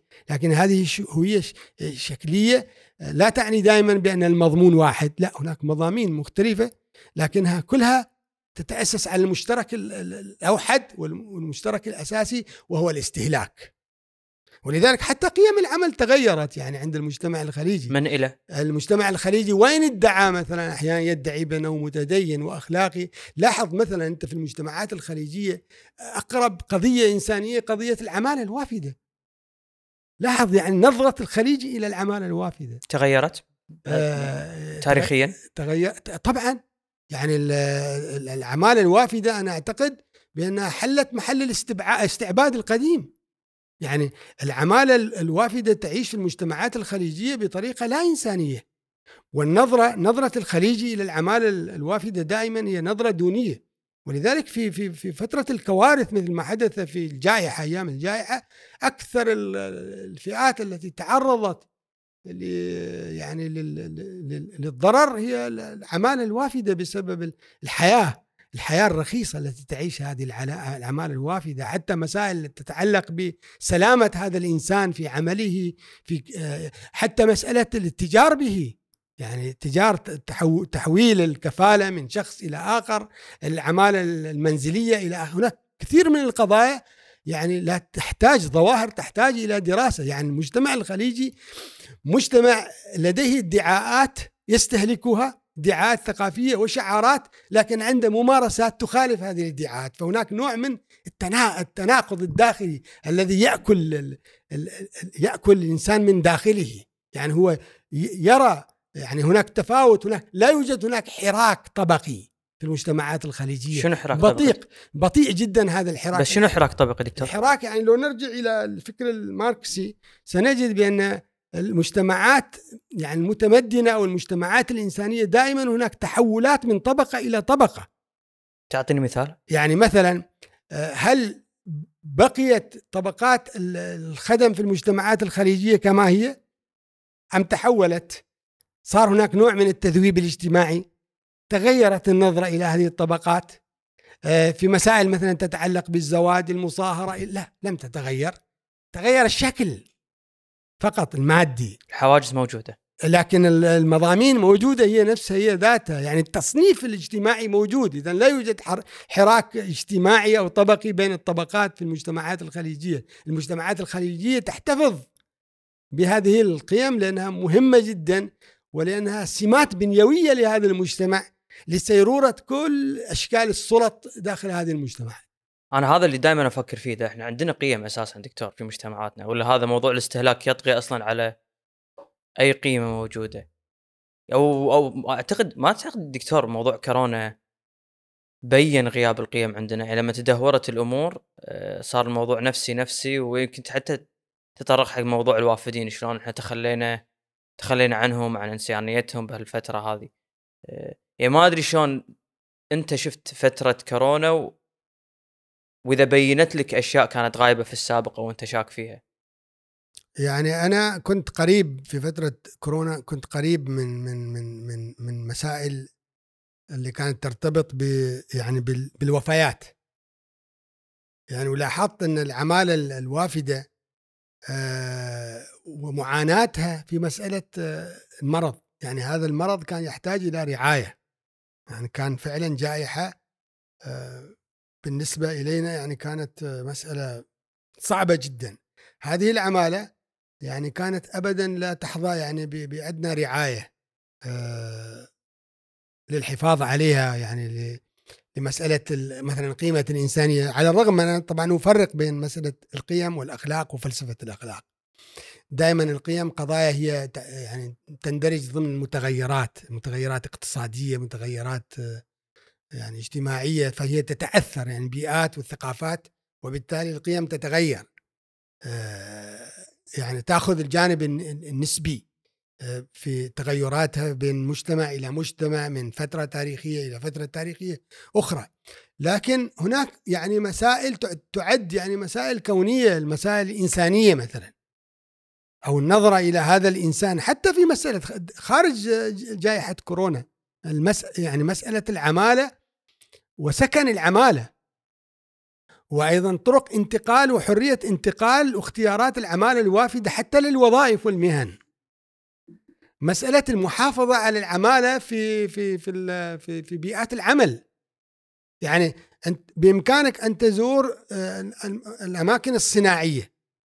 أن تزور المهن التي تمارس من قبل العمالة الوافدة. مثل آه، الحدادة، مثل السباكة، ستجد بأن هذه العماله لا تحظى بأدنى درجات السلامة. ولذلك تتعرض للمرض بشكل سريع جدا. يعني تصل إلى أمراض مزمنة وأمراض آه، يعني الكبد أمراض يتعرضون ل لل يعني في في الجوارح في اعينهم في أيديهم في كثير من وبالتالي لا تتوفر حماية لهذه العماله الوافدة. اذا هذا يعني بأن المجتمع الخليجي يضع هذه الفئة الإنسانية خارج الدائرة الإنسانية يعني دائرة أقل من المجتمع الخليجي نفسه. هو يتعامل بطريقة مختلفة تماما. يعني أنا أستحضر هنا قصص قصيرة لقاص عماني وهو يحيى سلام المنذري آه، بعنوان بيت وحيد في الصحراء. يحيى سلام كتب يعني بعض القصص الواقعية.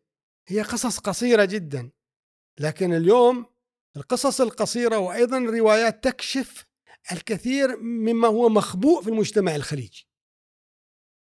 على على رأي امبرتو إيكو وهو فيلسوف وسيميائي إيطالي وكاتب أيضا روائي عنده روايات مثل اسم الوردة وروايات أخرى.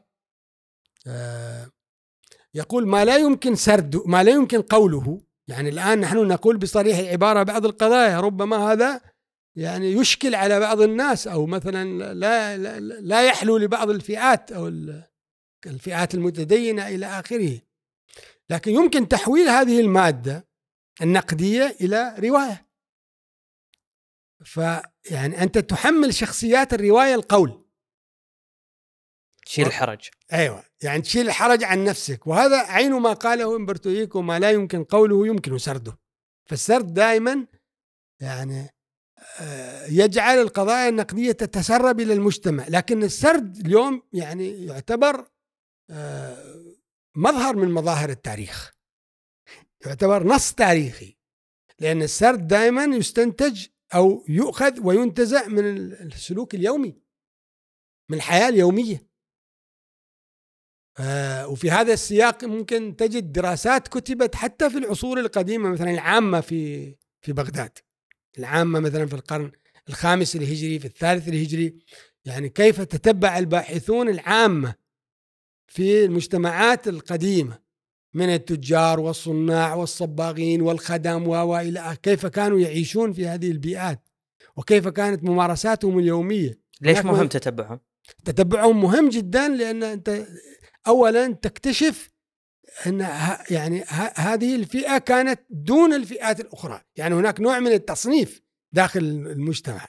وأيضا آه، كيف تتشكل؟ وكيف يعني تسلك هذه؟ وكيف كانت تؤثر فيهم تماما اليوم اليوم مثلا في علم اجتماع المع... علم اجتماع علم الاجتماع الرقمي وهذا كتاب يعني ترجم في في الكويت و ونشر ضمن عالم المعرفة سلسلة عالم المعرفة. يعني هذا الكتاب يرى بأنه لا يوجد اليوم حد فاصل بين المجتمع وبين مواقع التواصل الاجتماعي. مواقع التواصل الاجتماعي اليوم جزء من المجتمع. لا يمكن أن ندعي لا يقول لك هذا سلوك فردي والله لا ما يصير هذا ما يمثل لا. خلاص صار جزء من المجتمع. صار جزء من المجتمع. الحد هذا في علم الاجتماع الرقمي ممسوح. أصبح اليوم هناك نظم في تحليل الخطاب الاجتماعي يعني هناك كيف تتتبع أنت الظاهرة الاجتماعية وتغوص فيها وتتغلغل آه، فيها. فيحيى سلام المنذري في في بيت وحيد في الصحراء في هذه المجموعة القصصية يلفت الانتباه إلى بعض الممارسات في المجتمع العماني تجاه العمالة الوافدة. وهذا أيضا موجود في الرواية الرواية الخليجية آه، اليوم. هناك روايات آه، كثيرة جدا آه، تعالج قضايا اجتماعية مثل قضايا الخدم قضايا العمالة الوافدة. قضايا التراتبية الاجتماعية قضايا النظرة إلى الأنثى المرأة آه، كثير من القضايا قضايا الفساد يعني دخلت في الحيز الروائي. الرواية اليوم تحتاج إلى تحليل وإلى قراءة. هي ليست فقط للاستمتاع. الروائي هنا يقدم ظاهرة اجتماعية بلغة سردية. يعني السرد هذا هيكل عبارة عن اشتغال بين الفعل والشخصية. الشخصية التي تؤدي الدور كيف تنامي كيف وأيضا هناك روايات حاولت أن تعالج مسألة الطفرات التحولات الاجتماعية والاقتصادية والسياسية في المجتمعات الخليجية. فهي نوع من التأريخ؟ نوع من التأريخ بالضبط. فقط الفرق بين النص التاريخي والنص الروائي كما يدعي بوريكور وغيره بأن النص التاريخي يراهن على أنه يقدم الحقيقة. بينما النص الروائي يقدم التخيل والتخيل هذا نوع من إيهام السلطات بأن السلطات المختلفة سلطة سلطة المجتمع السلطة الدينية هناك تابوهات مختلفة مقدسات مقدسات دينية. أهم المقدسات في المجتمعات الخليجية مقدسات سياسية ومقدسات جنسية ومقدسات دينية. هالثلاثة. نعم. وبالتالي يعني الروائيون يتناولون هذه المقدسات في في رواياتهم دون حرج. ومع ذلك المجتمع الخليجي يستخدم اللسان اللغة يعني المجتمع الخليجي يحاول أن ينتزع بعض الكلمات الدالة مثلا على الجنس. الدالة مثلا على قضايا تتعلق مثلا بالإلحاد بالإيمان بالأنبياء داخل الرواية ينتزعها دالة على مثلا المرأة السياسة إلى آخره. يعني هو يستخدم تماما شايف اليوم آه، الرقابة على على الصفحات في الإنترنت في الشبكة. يعني كيف تحجب الصفحات؟ بناء على اللغة. يعني اللغة مثلا الرقيب الآلي هذا يختار بعض الكلمات آه، ذات الدلالة بالدين أو الجنس أو المرأة وكل ما تمر في البحث يحاول أن يحجب هذه الصفحات يعني. مم. تماما ما يفعله المجتمع هو عين ما تفعله هذه آليات الرقابة. وبالتالي آه، أيضا هذه الرقابة تتحول. يعني تتحول هذه الرقابة من المجتمع إلى الكاتب نفسه. الكاتب عندما يقوم بإنتاج النص الروائي أيضا هو يقوم بتنقيح هذا النص الروائي واستبعاد بعض الكلمات لتخفيف مسألة الرقابة في المجتمع الخليجي لأنه هو يرى ظواهر ونفس هذا الكاتب يعني هذا الكاتب الذي يتبنى قضية اجتماعية ويحاول أن يعالج ظاهرة اجتماعية في نص روائي لا يستبعد أن يعاني نوعا من الانفصام في شخصيته. يؤيد السلطة الدينية. ينتمي إلى الثقافة ويخالف مسلمات الثقافة والحرية والإرادة. يعني هناك خليط مشوه في المجتمع الخليجي. ظواهر اجتماعية غريبة جدا تحتاج فعلا إلى دراسة وإلى آه، بسبب عوامل مختلفة. أبرزها يعني بصراحة اثرت فضولي يعني. شلون وصلنا لهال شنو العوامل اللي وصلتنا لهذه النتيجة؟ يعني إذا يطرح على بالك شيء الحين؟ أنا لا أستطيع ابدا أن يعني أن أن أن أعود بهذه الظواهر إلى عامل واحد. أنا أعتقد أن هناك عوامل آه، متداخلة ومختلفة تاريخية سياسية اجتماعية اقتصادية آه، كلها أسهمت.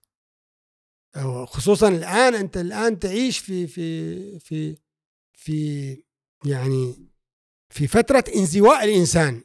انزواء. الانزواء الانزواء يعني عن الحالة الواقعية الآن الإنسان غالبا يعيش بعيدا عن الواقع. يعني لو لو لو لو فرضا جلسنا إحنا في مجلس كل منا ينشغل بالهاتف ويتواصل مع شخص. يعني أنت تتواصل مع الشخص ألف أنا أتواصل مع الشخص باء والآخر مع جيم وهكذا. لنفترض إن الشخص الذي تتواصل أنت معه وهو الشخص باء افترضنا إنه حضر نفس المجلس وجلس معك جنبك. م. أنت تترك هذا باء وتحول إلى دال عن طريق التليفون. فهناك نوع من الانزواء يعني هناك حالة من الهروب هروب من الواقع. لا يستطيع أن يواجه الواقع الإنسان. يعيش الحالة الراهن الذي يعيش فيه يستهلك. ما يريد ما يستطيع استهلاكه. في هذا العالم. إذا فكر في أي نقد اجتماعي أو نقد سياسي دائما هو يستحضر المادة. هو ينتقد فقط للحصول على منفعة مادية سواء كانت هذه المنفعة في الخدمات لكنه لا لا يتناول جذور المشكلات، لا يتناول الحالة السياسية في جذورها، لا يتناول القضايا الديمقراطية، لا يتناول حتى مسألة القيم. التي تروج في المجتمعات الخليجية كثيرا ما تروج تجد بأن يتحدث يعني المثقف الخليجي أو الذي يفترض أن يكون مثقفا أو آه، مثلا يعني آه، آه، الشخص الشخصية الدينية التي تنتمي إلى النخب الدينية يتحدث مثلا عن الأخلاق باعتبارها يعني نوعا من نوعا من الأوامر والنواهي. أخلاق. أخلاق. افعل. لا تفعل. تماما. كأنك تخاطب طفلا. لكنه لا يعني ليس على صلة بفلسفة الأخلاق ومسائل بناء الأخلاق والقضايا الميتافيزيقية بالنسبة للأخلاق والكائن الأخلاقي والتوغل في داخل يعني سيكولوجية لا. هذا مغيب تماما. تجد أحيانا جمع بين التناقضات. في المجتمعات الخليجية. كثير ما يصير هالموضوع هذا صح؟ جدا يعني إذا يعني بالأمس يعني لاحظت أن هناك ندوة أو مؤتمر أو لقاء عن المواطنة ويقدم الأوراق في هذا يعني في هذا المؤتمر أو هذا اللقاء وناس لا علاقة لهم بالمواطنة بالعكس هم أعداء المواطنة. يعني شخصية تنتمي ايديولوجيا إلى فئة معينة يعني تخرج مثل الشخصيات الدينية التي أصلا لا تؤمن بالتعددية. المواطنة تتأسس على التعددية والإيمان بحق الآخر في العيش وفق المشتركات الإنسانية ما يسميه جون رولز بالمعقولية. يعني أحترم ارائك أحترم مذهبك أحترم معتقداتك لأنك لأنني أعتقد بأنك أيضا تحترم. ما يعني أنا أختلف معك وهذا الاختلاف لا يعني أن أن أكون خارج آه، العيش المشترك. يعني الشخصية الدينية لا تؤمن أصلا بالتعددية فكيف تتحدث عن المواطنة؟ شوف لاحظ التناقضات وهذه التناقضات مقبولة. مقبولة لأنها يعني لأنها تنظر إلى شكل دون الغوص في المضامين الأساسية لمثل هذه المفاهيم التوغل فيها. لا يعني لك أن تتحدث عن أي شيء بأي لغة بأي طريقة المهم أنك لا تقترب من من من من, من المقدسات. بس هذه الأشياء مو موجودة بكل المجتمعات دكتور. يعني ما تخاف إن إحنا نوصل مرحله اللي يسمونها بجلد الذات وإن إحنا نتكلم على نخص هالاشياء بمجتمعات خليجية وهي قد تكون موجودة في في كثير من المجتمعات الموجودة في العالم. حتى مصطلح جلد الذات. تحول إلى مصطلح استهلاكي. يعني أصبح الإحساس بالمشكلة نوعا من جلد الذات. يعني المجتمع الخليجي كل ما يعني تسنى له أن يمسك بعبارة في السياق اللغوي يحاول استهلاك هذه العبارة. منها منها جلد الذات ها؟ أيوه إلى درجة الابتذال. لاحظ الآن مثلا ستجد أن أن المجتمعات الخليجية كانت تتحدث عن الثورة الرابعة. واستهلكت هذه الكلمة فترة طويلة جدا. يعني ألاحظ كان مثلا في في هنا في سلطنة عمان تم استهلاك هذه الكلمة فترة طويلة جدا لأن تحولوا من الثورة الصناعية إلى الذكاء الاصطناعي. م. ويتم استهلاك يعني هناك نوع من الاستهلاك الغريب جدا. لأن المجتمعات أو الفرد الخليجي دائما يبحث عن يعني عن عن عن مكان. عن مكان لأن أنا عندي حياة خاصة والحياة العامة. الحياة العامة دائما هي حياة التنافس حياة الوصول إلى المآرب حياة الانتهازية حياة فالمجتمعات عندما تخرج ولذلك يعني أنا أعتقد بسبب الانزواء أيضا في في يعني بسبب مواقع التواصل الاجتماعي والهواتف الذكية يعني تستطيع أن تقول بأن المجتمع الخليجي أو الفرد الخليجي لا يجد طعما لحياته الخاصة. شلون تقيسها هذه؟ شلون شلون توصل لأن لا يعيش الحياة الخاصة هو يعيش دائما حياة عامة يعني هو حتى الحياة الخاصة بيتغدى بيصور. بيشرب شيء كذا قهوة يصور. يعني هو يريد يعيش 24 ساعة حياة عامة. ما يريد يرتاح ما يريد يبتعد ما يريد ما يريد يتأمل بس ما يريد يفكر. مو حالة إذا نام. بس ما هذه مو حالة أنا ما عالمية. أظن بعد بيحلم الحياة العامه بس هذه مو حالة عالمية دكتور. يعني هذا موضوع انه أنا أشارك كل شيء أنا أمر فيه في حياتي مع مع مع أقراني وأصدقائي. هذه حالة يعني ما تخص المجتمع الخليجي. طبعا. لكن لكن لكن أنت عند إذا أنت عندك آه، مربع. دخلت فيه عشرة أشخاص. المربع هذا يعرض آه، مثلا ألعاب معينة تحتاج إلى مهارة. أنت دخلت بطريقة عشوائية هؤلاء العشرة في هذه هذا المربع فهل التعامل في هذا المربع سيكون متساويا. واهتمامات الشخصيات وطريقة ممارستهم للعبة وقواعد اللعبة تكون متساوية ما تكون ال- صحيح أن هذا الاستهلاك اليومي لمواقع التواصل الاجتماعي قضية عالمية وظاهرة عالمية لكن هناك فروق بين الإنسان الذي يعيش في دولة أو في مجتمع مكتمل الأركان فيما يتعلق بالقانون ومؤسسات الدولة والمواطنة والتعددية والحرية والإرادة وبين إنسان أصلا عنده إشكال في هذه القضايا أو السمات البنيوية. بسبب عدد عدم اهتمام ولا إحنا بسبب أنت عندك تاريخ من ال- تاريخ طويل جدا من ال- من العوامل التي أدت إلى إنتاج هذا الإنسان. يعني هذا الإنسان اليوم حتى المعرفة لا يستطيع إعادة إنتاجها توطينها في مجتمع الخليجي. يعني لاحظ الآن مسألة الاستهلاك أبسط الأشياء ال- ال- الهاتف والسيارة. لاحظ كيف يتم استخدام آه، يعني هذه الوسائل الأق- أو المظاهر المادية في المجتمعات الخليجية. يعني ال- الخليجي لا يحترم يعني ال- القانون. هو يعتبر الخروج على القانون أحيانا نوع من ال- البطولة. المهارة. وطبعا مع وجود آه، يعني أشياء ما يسمى ب يعني عندما تريد الدولة أن يخالف الفرد القانون. وهذا موجوده يعني ظاهرة موجودة في الخليج. يعني آه أنت تمنع مثلا الفرد أن يرمي القمامة في هذا المكان. لكنك لم تهيئ أماكن لرمي القمامة.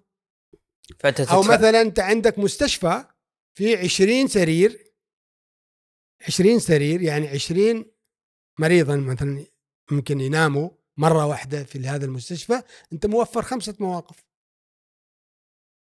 وال20 جايين يزوروا ذاك المريض كل واحد يزور المريض. وين بيوقف؟ تدفع لكسر القانون فيعني الاستهلاك أو الرغبة أو الحصول ولذلك حتى لاحظ حتى على مستوى ال- الاعتداء على المحيط. المحيط لاحظ إن إن في في الدول في دول الخليج بشكل عام طبعا بالتفاوت لا لا يوجد هناك نوع من التصادق أو التعاطف بين الإنسان الخليجي والبيئة البيئة الطبيعية. ال- يعني هناك نوع من الاعتداء لا يريد أن يتواءم ال- لأنه يعتقد إن هو الوصول يعني حتى الاستدامة غير موجودة. المهم أن أصل إلى أكبر قدر من المنافع حتى لو قمت بتدمير كثير من هو لا يستطيع حتى أن يتعاطف مع يعني هو لا يؤنب ضميره مثلا إذا صدم مثلا قطة أو أو انتهك مثلا حياة فطرية أو إلى آخره. يعني تجد هذه المظاهر حتى المح حتى في المحميات تجد هناك في المجتمعات الخليجية من يحاول أن يصل إلى انتهاك يعني هذه الحياة الفطرية المساحة البسيطة الموفرة بعد ما صار يعني حتى في الأراضي حتى في مسألة الوديان في الطبيعة في الطبيعه ال- ال- تحيط بالإنسان يعني لا يوجد هناك نوع من التصادق مع الأجواء الخارجية بين الخليجي وبين مادياته ومظهره وأسلوبه وطريقته في الحياة.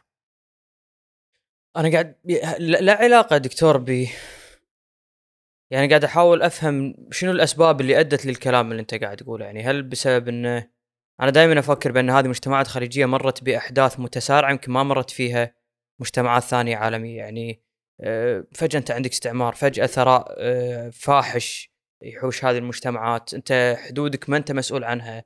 تق- تقسمت غصبا عليك بالطريقة اللي إحنا نشوفها اليوم.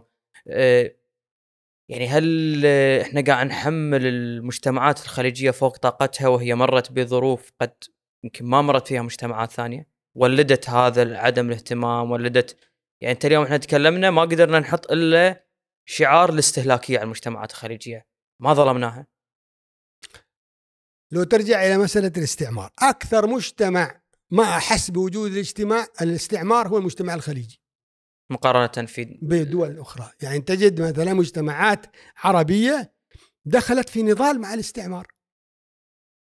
المجتمع الخليجي كان مكيف مرتاح ما عنده خبر إنه في استعمار أصلا. في كثير من المجتمعات الخليجية ما حست أصلا بوجود المستعمر.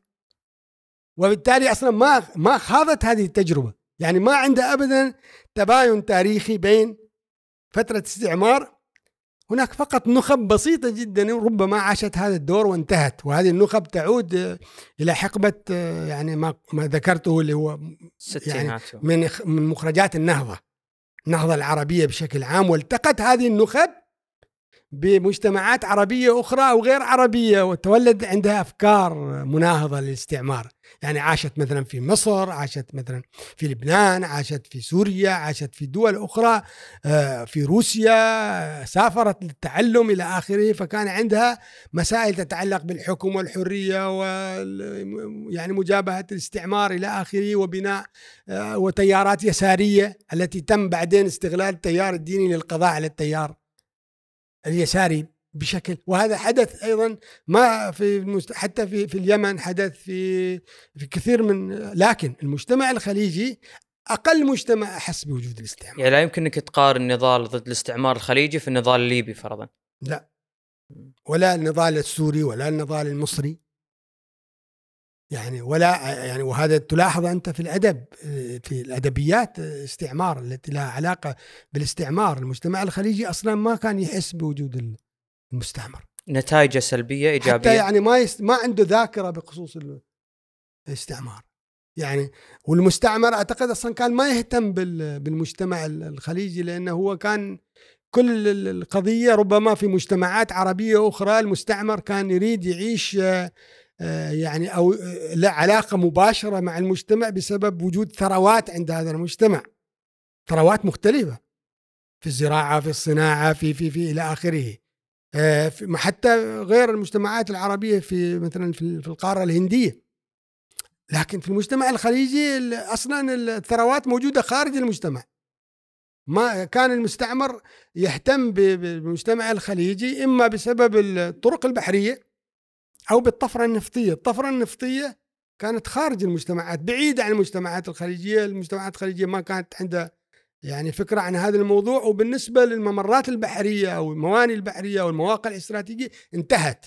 انتهى يعني دورها تقريبا يعني بعد خصوصا بعد الاحتلال يعني هناك أقصد يعني هاجس مسألة هاجس القضاء على الاستعمار والحرية ومسألة الكفاح هذا كان ما موجود في المجتمع. لا تستطيع أن يعني أن تجد مقارنة بين مجتمع خليجي أصلا ما كان يحس بوجود المستعمر ما عنده خبر.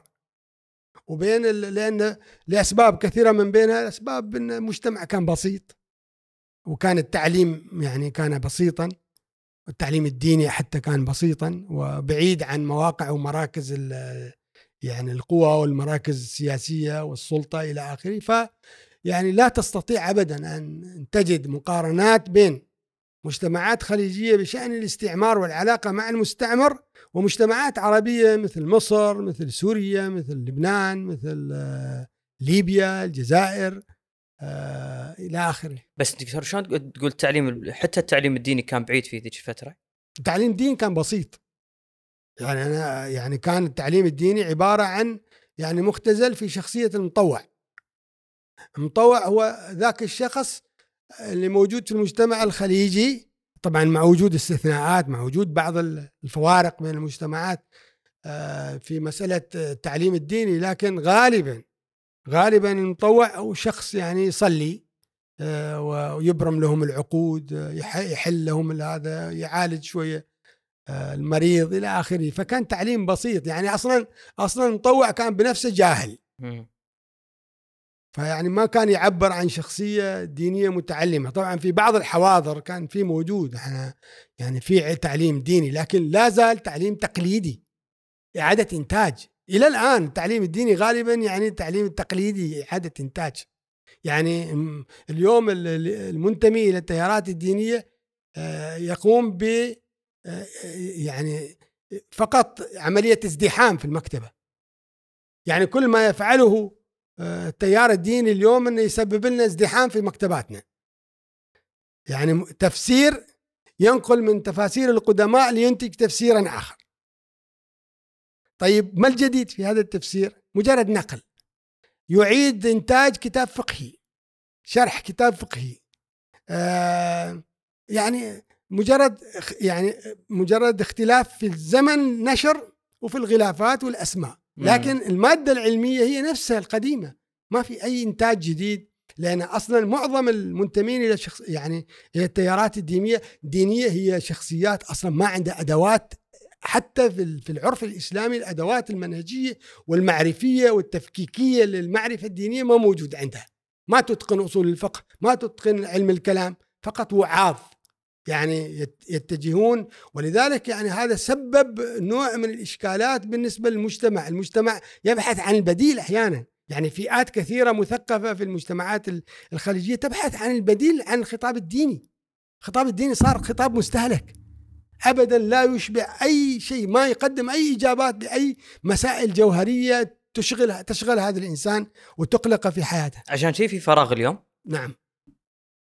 ما في بديل للخطاب الديني البديل هو يعني يعني أن أن أن أن أنك أنت تؤمن بأن الدين لا يمكن يعني احتكاره في فئة وأنك أنت اولا تتحرر من وصاية الفئة الدينية أو الكهنوت الديني، إذا لم تتحرر أنت تظل يعني تحت حتى لاحظ لاحظ يعني مسألة الاستهلاك. دعنا نقترب إلى مسألة العبادة. يعني هي أخص خصوصيات العلاقة بين الإنسان والله. لاحظ أن أن أن أن, إن العبادة أصبحت عند عند الإنسان اللي هذه مرتبطة بالأرقام. شلون؟ عنده سبحه الكترونيه يعني حتى هو يعني هذه هذه هذه الممارسة حتى يعني تصطدم مع المفهوم أو مع مع ال- الصورة التي يجب أن تكون موجودة عند المسلم للذات الإلهية. يعني هو كانه يعني يعني كانه يتعامل مع ليس مع الذات الإلهية مع يعني هذا يعني الكائن المفارق آه، اللي عنده صفات الكمال إلى آخره إنه ينظر يعرف هذا الإنسان ويعرف آه، سجاياه وسيكولوجيته وطريقة لا هو يتعامل معه كأنه تجارة استهلاك. استهلاك كم صلى كم كذا وهذا ويتكلم لك عن الأجر دائما ويتكلم يعني كله استهلاك. مسألة في غاية الإشكال ال- يعني نوع من من الغرابة في في, في يعني يحول ال ال يعني ال- الإنسان الديني يعني يحول حتى بعض الأشياء القيم إلى أيديولوجيا مبتذلة. لاحظ مثلا في مسألة لو عدنا إلى إلى قطاع غزة مرة أخرى ومسألة الشهداء. هو حول مسألة يعني هذه إلى صلاة الغائب. صلاة الغائب في كل جمعة يصلي ال- المتدين صلاة الغائب ويعلن أنه يصلي صلاة الغائب. وعلى الرغم من أن يعني شهداء المعركة في الإسلام يعني أنهم في درجة عالية الشهيد مقدس في الإسلام. لا يصلى عليه ولا يكفن ولا يغسل لأنه هو لا يحتاج لا إلى التكفين ولا إلى التغسيل ولا إلى الصلاة. يعني أصبحت صلاة الغائب في كل جمعة بسبب إملاءات السياسة بسبب آه، وصايا. السياسة وأوامر السياسة استهلاك استهلاك آخر ينضاف إلى إلى إلى إلى إلى الرصيد الديني إلى يعني فكرة مبتذلة إلى إلى أبعد الحدود يعني لو اختلفت المواقف السياسية لاختلفت الممارسات بالضبط لما شاهدنا الدين فرق. خاضع كما يقول عبد الإله بالقزيز للمضاربات السياسية مم. ولا يمكن أن يكون للمضاربات السياسية أن يكون لها منطق تتغير. لا يمكن أبدا أن يكون للمضاربات السياس- السياسية منطق خصوصا ما يتعلق بالسياسة الخارجية. بالعلاقات بين الدول. في المجتمع الدولي تتغير المصالح وبالتالي يتغير الخطاب السياسي الخارجي. عندما تخضع أنت الدين لهذه المضاربات فأنت تخضع الدين الذي يعد ثابتا عندك أنت تزعم بأنه ثابت لا يتغير تخضعه للمتغير. أصبح أداة. أصبح أداة وتتغير تماما مثل آه، مسألة تفسير القرآن بما يسمى بالإعجاز العلمي. طيب أهم سمات ال- العلم أنه نسبي أنه قابل للدحض كما يقول كارل بوبر. طيب هذه النظرية التي أنت تفسر بها القرآن الكريم إذا إذا اندثرت أو انهارت؟ صار في مأزق. أنت يعني أنت تدخل النص القرآني في مأزق. والنص القرآني نص أخلاقي نظام اعتباري للحياة وتنظيم الحياة والعلاقة مع الآخر والعلاقة مع الله. ما شأنه بالنظريات العلمية؟ يعني أنت تأخذه تأخذ منه مقدار ما به تستدل على وجود الخالق والإيمان به والإيمان بالقيم الكبرى كالعدالة والمساواة إلى آخره. لا علاقة لهذا النص بنظريات علمية تتغير. تقبل الدحر تقبل التغيير. تقبل الإضافة تقبل الإلغاء. ما يسمى في ظل البارادايم بعد مسكون. بس إذا نبسطها مرة ثانية دكتور يعني ونتكلم عن الهوية هل إحنا مجتمعات متدينة؟ بعد بهالكل هالكلام اللي قلته أنت؟ ولا لا أستطيع أن أقول بأنها متدينه متدينة. يعني روحا. متدينة شكلا. يعني نحن نحن نعيش والقرآن الكريم نفسه يعني داي حولنا دائما على ونحتاج طبعا أن نقف وأن نتأمل هذا النص القرآني.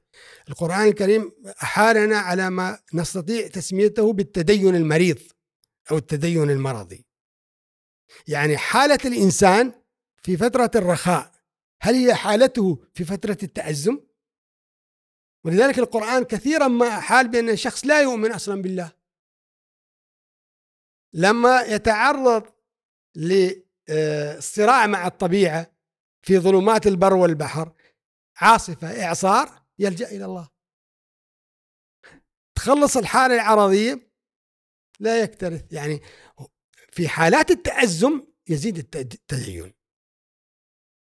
ولذلك يعني الصراع الذي عاشه عاشه الإنسان، الإنسان لماذا يتمسك اليوم بالمظاهر الدينية؟ الروحية؟ ليش؟ لأنه يعيش حالة مادية استهلاكية عجيبة جدا ولذلك الفترة القادمة هي فترة تدين قادمة. يعني كثير من الناس يعتقد بأن الدين سينسحب لا الدين في الحقبة القادمة خصوصا في هذا القرن سيكون هو المسيطر لا سيما الدين الشكلي التدين هذا النوع من التدين المريض الذي يبحث فيه الإنسان عن إجابات العلم مع كل الاحترام لإنجازاته الكثيرة هناك حالة في العلم مشكلة لا يستطيع الإنسان يتعامل معها. هذه الحالة تتعلق بنزع القداسة من؟ من بعض الأشياء. يعني مثلا خلينا نمسك بمفردة جدا بسيطة. التاريخ الميلادي في الغرب كان تاريخ مقدس. لما جاء العلم تطور الفلك نزع القداسة منه. وصارت ظاهرة كونية عادية جدا. الهلال الآن في المجتمعات الإسلامية بعد ما كان شيء مقدس يبحث عنه المسلمون يترقبونه. أصبح الآن يعني مرتبطا بعلم الفلك. خلاص معروف متى متى يوم العيد. فالعلم ينزع القداسة من كثير من المظاهر من الظواهر الطبيعية والإنسانية يفسرها. يجردها يحولها إلى أرقام وإلى لغة. وهذه حالة صحية ولا؟ وهذه حالة غير صحية. صحية وغير صحية لأنها ممكن تفضي إلى يعني الانزواء انكفاء الإنسان على ذاته والبحث عن بديل لإشباع الجانب الروحي وبالتالي لن يجد هذا الإشباع إلا في الدين. لأن العلم مهما تطور لا يستطيع أن يجيب على كل الأس... عن كل الأسئلة الكبرية الكبرى الكونية الكبرى. حتى مسألة ال... يعني مسألة ال... ربما يعني أنا أخاف أخشى أن أطيل فقط. آه لكن يعني مسألة ال... الفرق بين الوعي والذكاء الاصطناعي. يعني الذكاء الاصطناعي اليوم الآن خصوصا في هذه الفترة يسبب نوع من الاستلاب والانبهار. أصبح الإنسان فعلا اليوم يشاهد امامه كائنات تحاكي هذا الكائن وتتطور بطريقة عجيبة جدا في مسألة ال... وتحاكي لكن هل وصلت إلى الوعي الإنساني؟ لم تصل إلى الوعي الإنساني. في القرآن الكريم إذا لو عدنا إلى القرآن سنجد بأن القرآن ذكر قضية مهمة جدا بعيدا عن تأويل العادي التأويل الظاهر أو التقليدي آه، يقول أولم يرى الإنسان أنا خلقناه من نطفة. يعني لاحظ القرآن يحيلك على ما لا يحيلك إلى شيء ميتافيزيقي. يحيلك على قضية علمية مادية. أنت لا تستطيع أن تنكر بأنك مخلوق من نطفة. خصوصا بعد تطور العلم. خلاص انتهى الموضوع. ولذلك قديما عندما كان الإنسان لا يدرك بأن الخلق هنا بسبب التقاء الذكر والأنثى اتجه الإنسان الرجل خصوصا إلى عبادة الأنثى. لأنه كان يعتقد بأنها مصدر الحياة. عبدها. بعدين لما تطورت الحياة لا عرف أن المسألة ما بس الأنثى هي مسألة مشتركة بين الذكر والأنثى. فصار نزع القداسة من الأنثى. فالإنسان يدرك تماما بأنه مخلوق من نطفة. قضية مادية بسيطة جدا. أولم يرى الإنسان أنا خلقناه من نطفة؟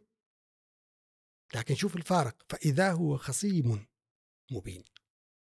خصيم مبين يعني يستطيع أن يعارض الفكرة ويبررها عن طريق العلم؟ عن طريق اللغة.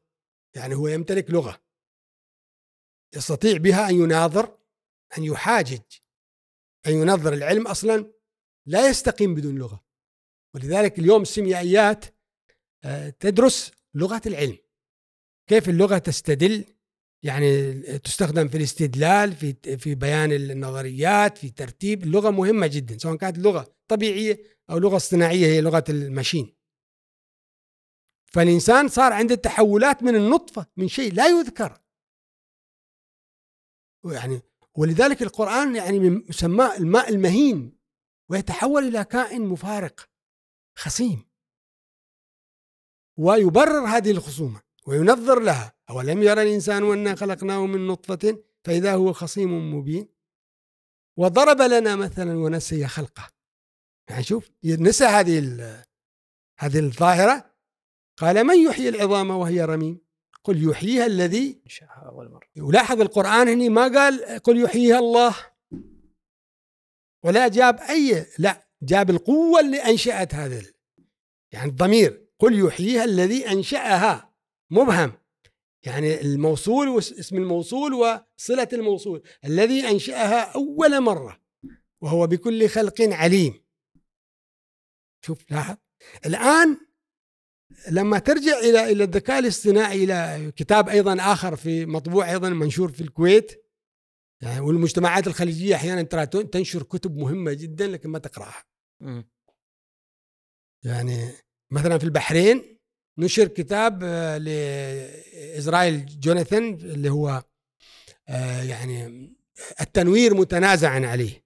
يعني كتاب كبير جدا يقترب إلى ألف صفحة.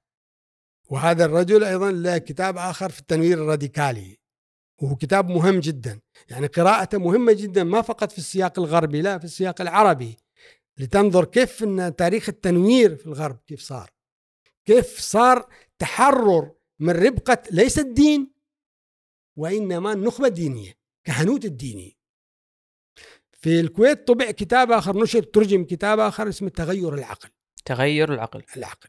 لاحظ الآن العلاقة بين الإنسان والخالق في القرآن. أن المخلوق هذا تحول إلى مخاصم. لمن؟ للي خلقه. يستطيع أن يقول لله أنت ما موجود. وينظر لك في الفكر الإلحادي ويجيب لك نظريات ونظريات مادية ويبين لك نشأة الكون ويحول الله الشخص كما هو عند سبينوزا إلى إله الطبيعة إلى إله القانون إلى إلى آخره. ينظر تماما ويعطيك قناعات أنه فعلا ما شاء الله. وهو أصلا القوة اللي أنشأته تقول لك أنا انشاته أصلا كذا لكن لاحظ شوف عنده إرادة عنده حرية عنده عقل عنده لغة فاذا هو يستطيع أن يخاصم القوة التي. يعني القرآن الكريم هنا في هذه المسألة لا يذم الإنسان بقدر ما يمتدح الخالق مم. لما نجي إلى كتاب تغير العقل عشان أختم الفكرة نجد بأن أحد منظري الذكاء الصناعي يقول أستطيع أن أقول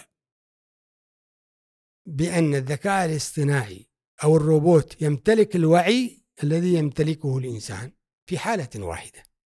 إذا خانني هذا الروبوت في زوجتي. شوف كيف؟ يعني يخاصم إيه. يقدر اليوم الذكاء الاصطناعي الحين مثلا إحنا أنتجنا روبوتات كثيرة جدا مثلا. هل هذه الروبوتات اليوم تستطيع أن تكون جيشا؟ تهاجمنا إحنا؟ تعاركنا؟ تسوي لنا أشياء تتغلب علينا تسيطر على ال- مثل ما حدث بين النياندرتال وبين الإنسان العاقل وإلى آخره في التاريخ. الطبيعي أنا بس آخر سؤال للدكتور اللي يعني الحين وصفنا إحنا مجتمعات خارجية بعدة أوصاف يعني التدين الشكلي غياب يعني بس اللي أبي أعرفه دكتور أنت وايد وايد كنا شوي ما بقول سلب بس يعني لما قعدنا نوصف المجتمع الخليجي بهالأوصاف هذه التدين الشكلي يعني مجتمع استهلاكي شنو يعني هالشيء هذا كله في الملخص؟ ما شنو حتمية هذا المجتمع يعني؟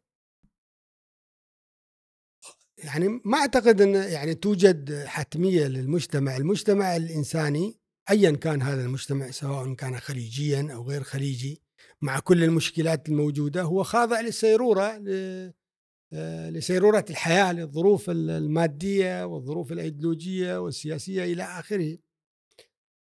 يعني هذا الكلام الذي قلته أنا لا أعني به الانتقاص من المجتمع الخليجي بقدر ما يعني أعني به أن المجتمع الخليجي يحاول العودة إلى الوعي إلى إعادة إنتاج الوعي إلى إعادة التأمل إلى التفكير إلى القراءة إلى إلى إلى يعني أن يكون مشاركا في في مسألة ال- يعني بناء هذه المجتمعات أن لا يكون سلبيا فقط للتلقي إمم. يعني أن يكون مجرد رقم في في في المسار في مسار اليومي في الحياة إلى مجرد الاستهلاك إلى يعني يعني بشكل عام المجتمع الخليجي أصبح مجتمعا رتي- رتيبا.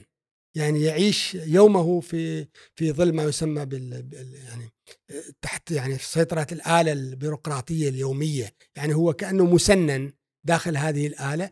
الآلة تتحرك هو يتحرك معها. آه، هذا هذا يعني ما أقصده في ال في ال بهذا الكلام. اليوم يجب أن يكون الإنسان الخليجي فعلا مشاركا خصوصا بعد آه، بعد انهيار آه، مجتمعات عربية وتراجع وإفلاس كثير من المجتمعات العربية إزاء كثير من القضايا. يعني هذا هذا الكلام الذي قلته في المجتمع الخليجي لا يعني أنه ليس له علاقة بمجتمعات عربية أو غير عربية أخرى. لكن ما يعنيه أن أن أن, أن يجب أن نراهن على الوعي والوعي لا يتحرك إلا بإرادة وإحساس. مشكور دكتور استمتعنا معك. جزاك الله خير. ما قصرت.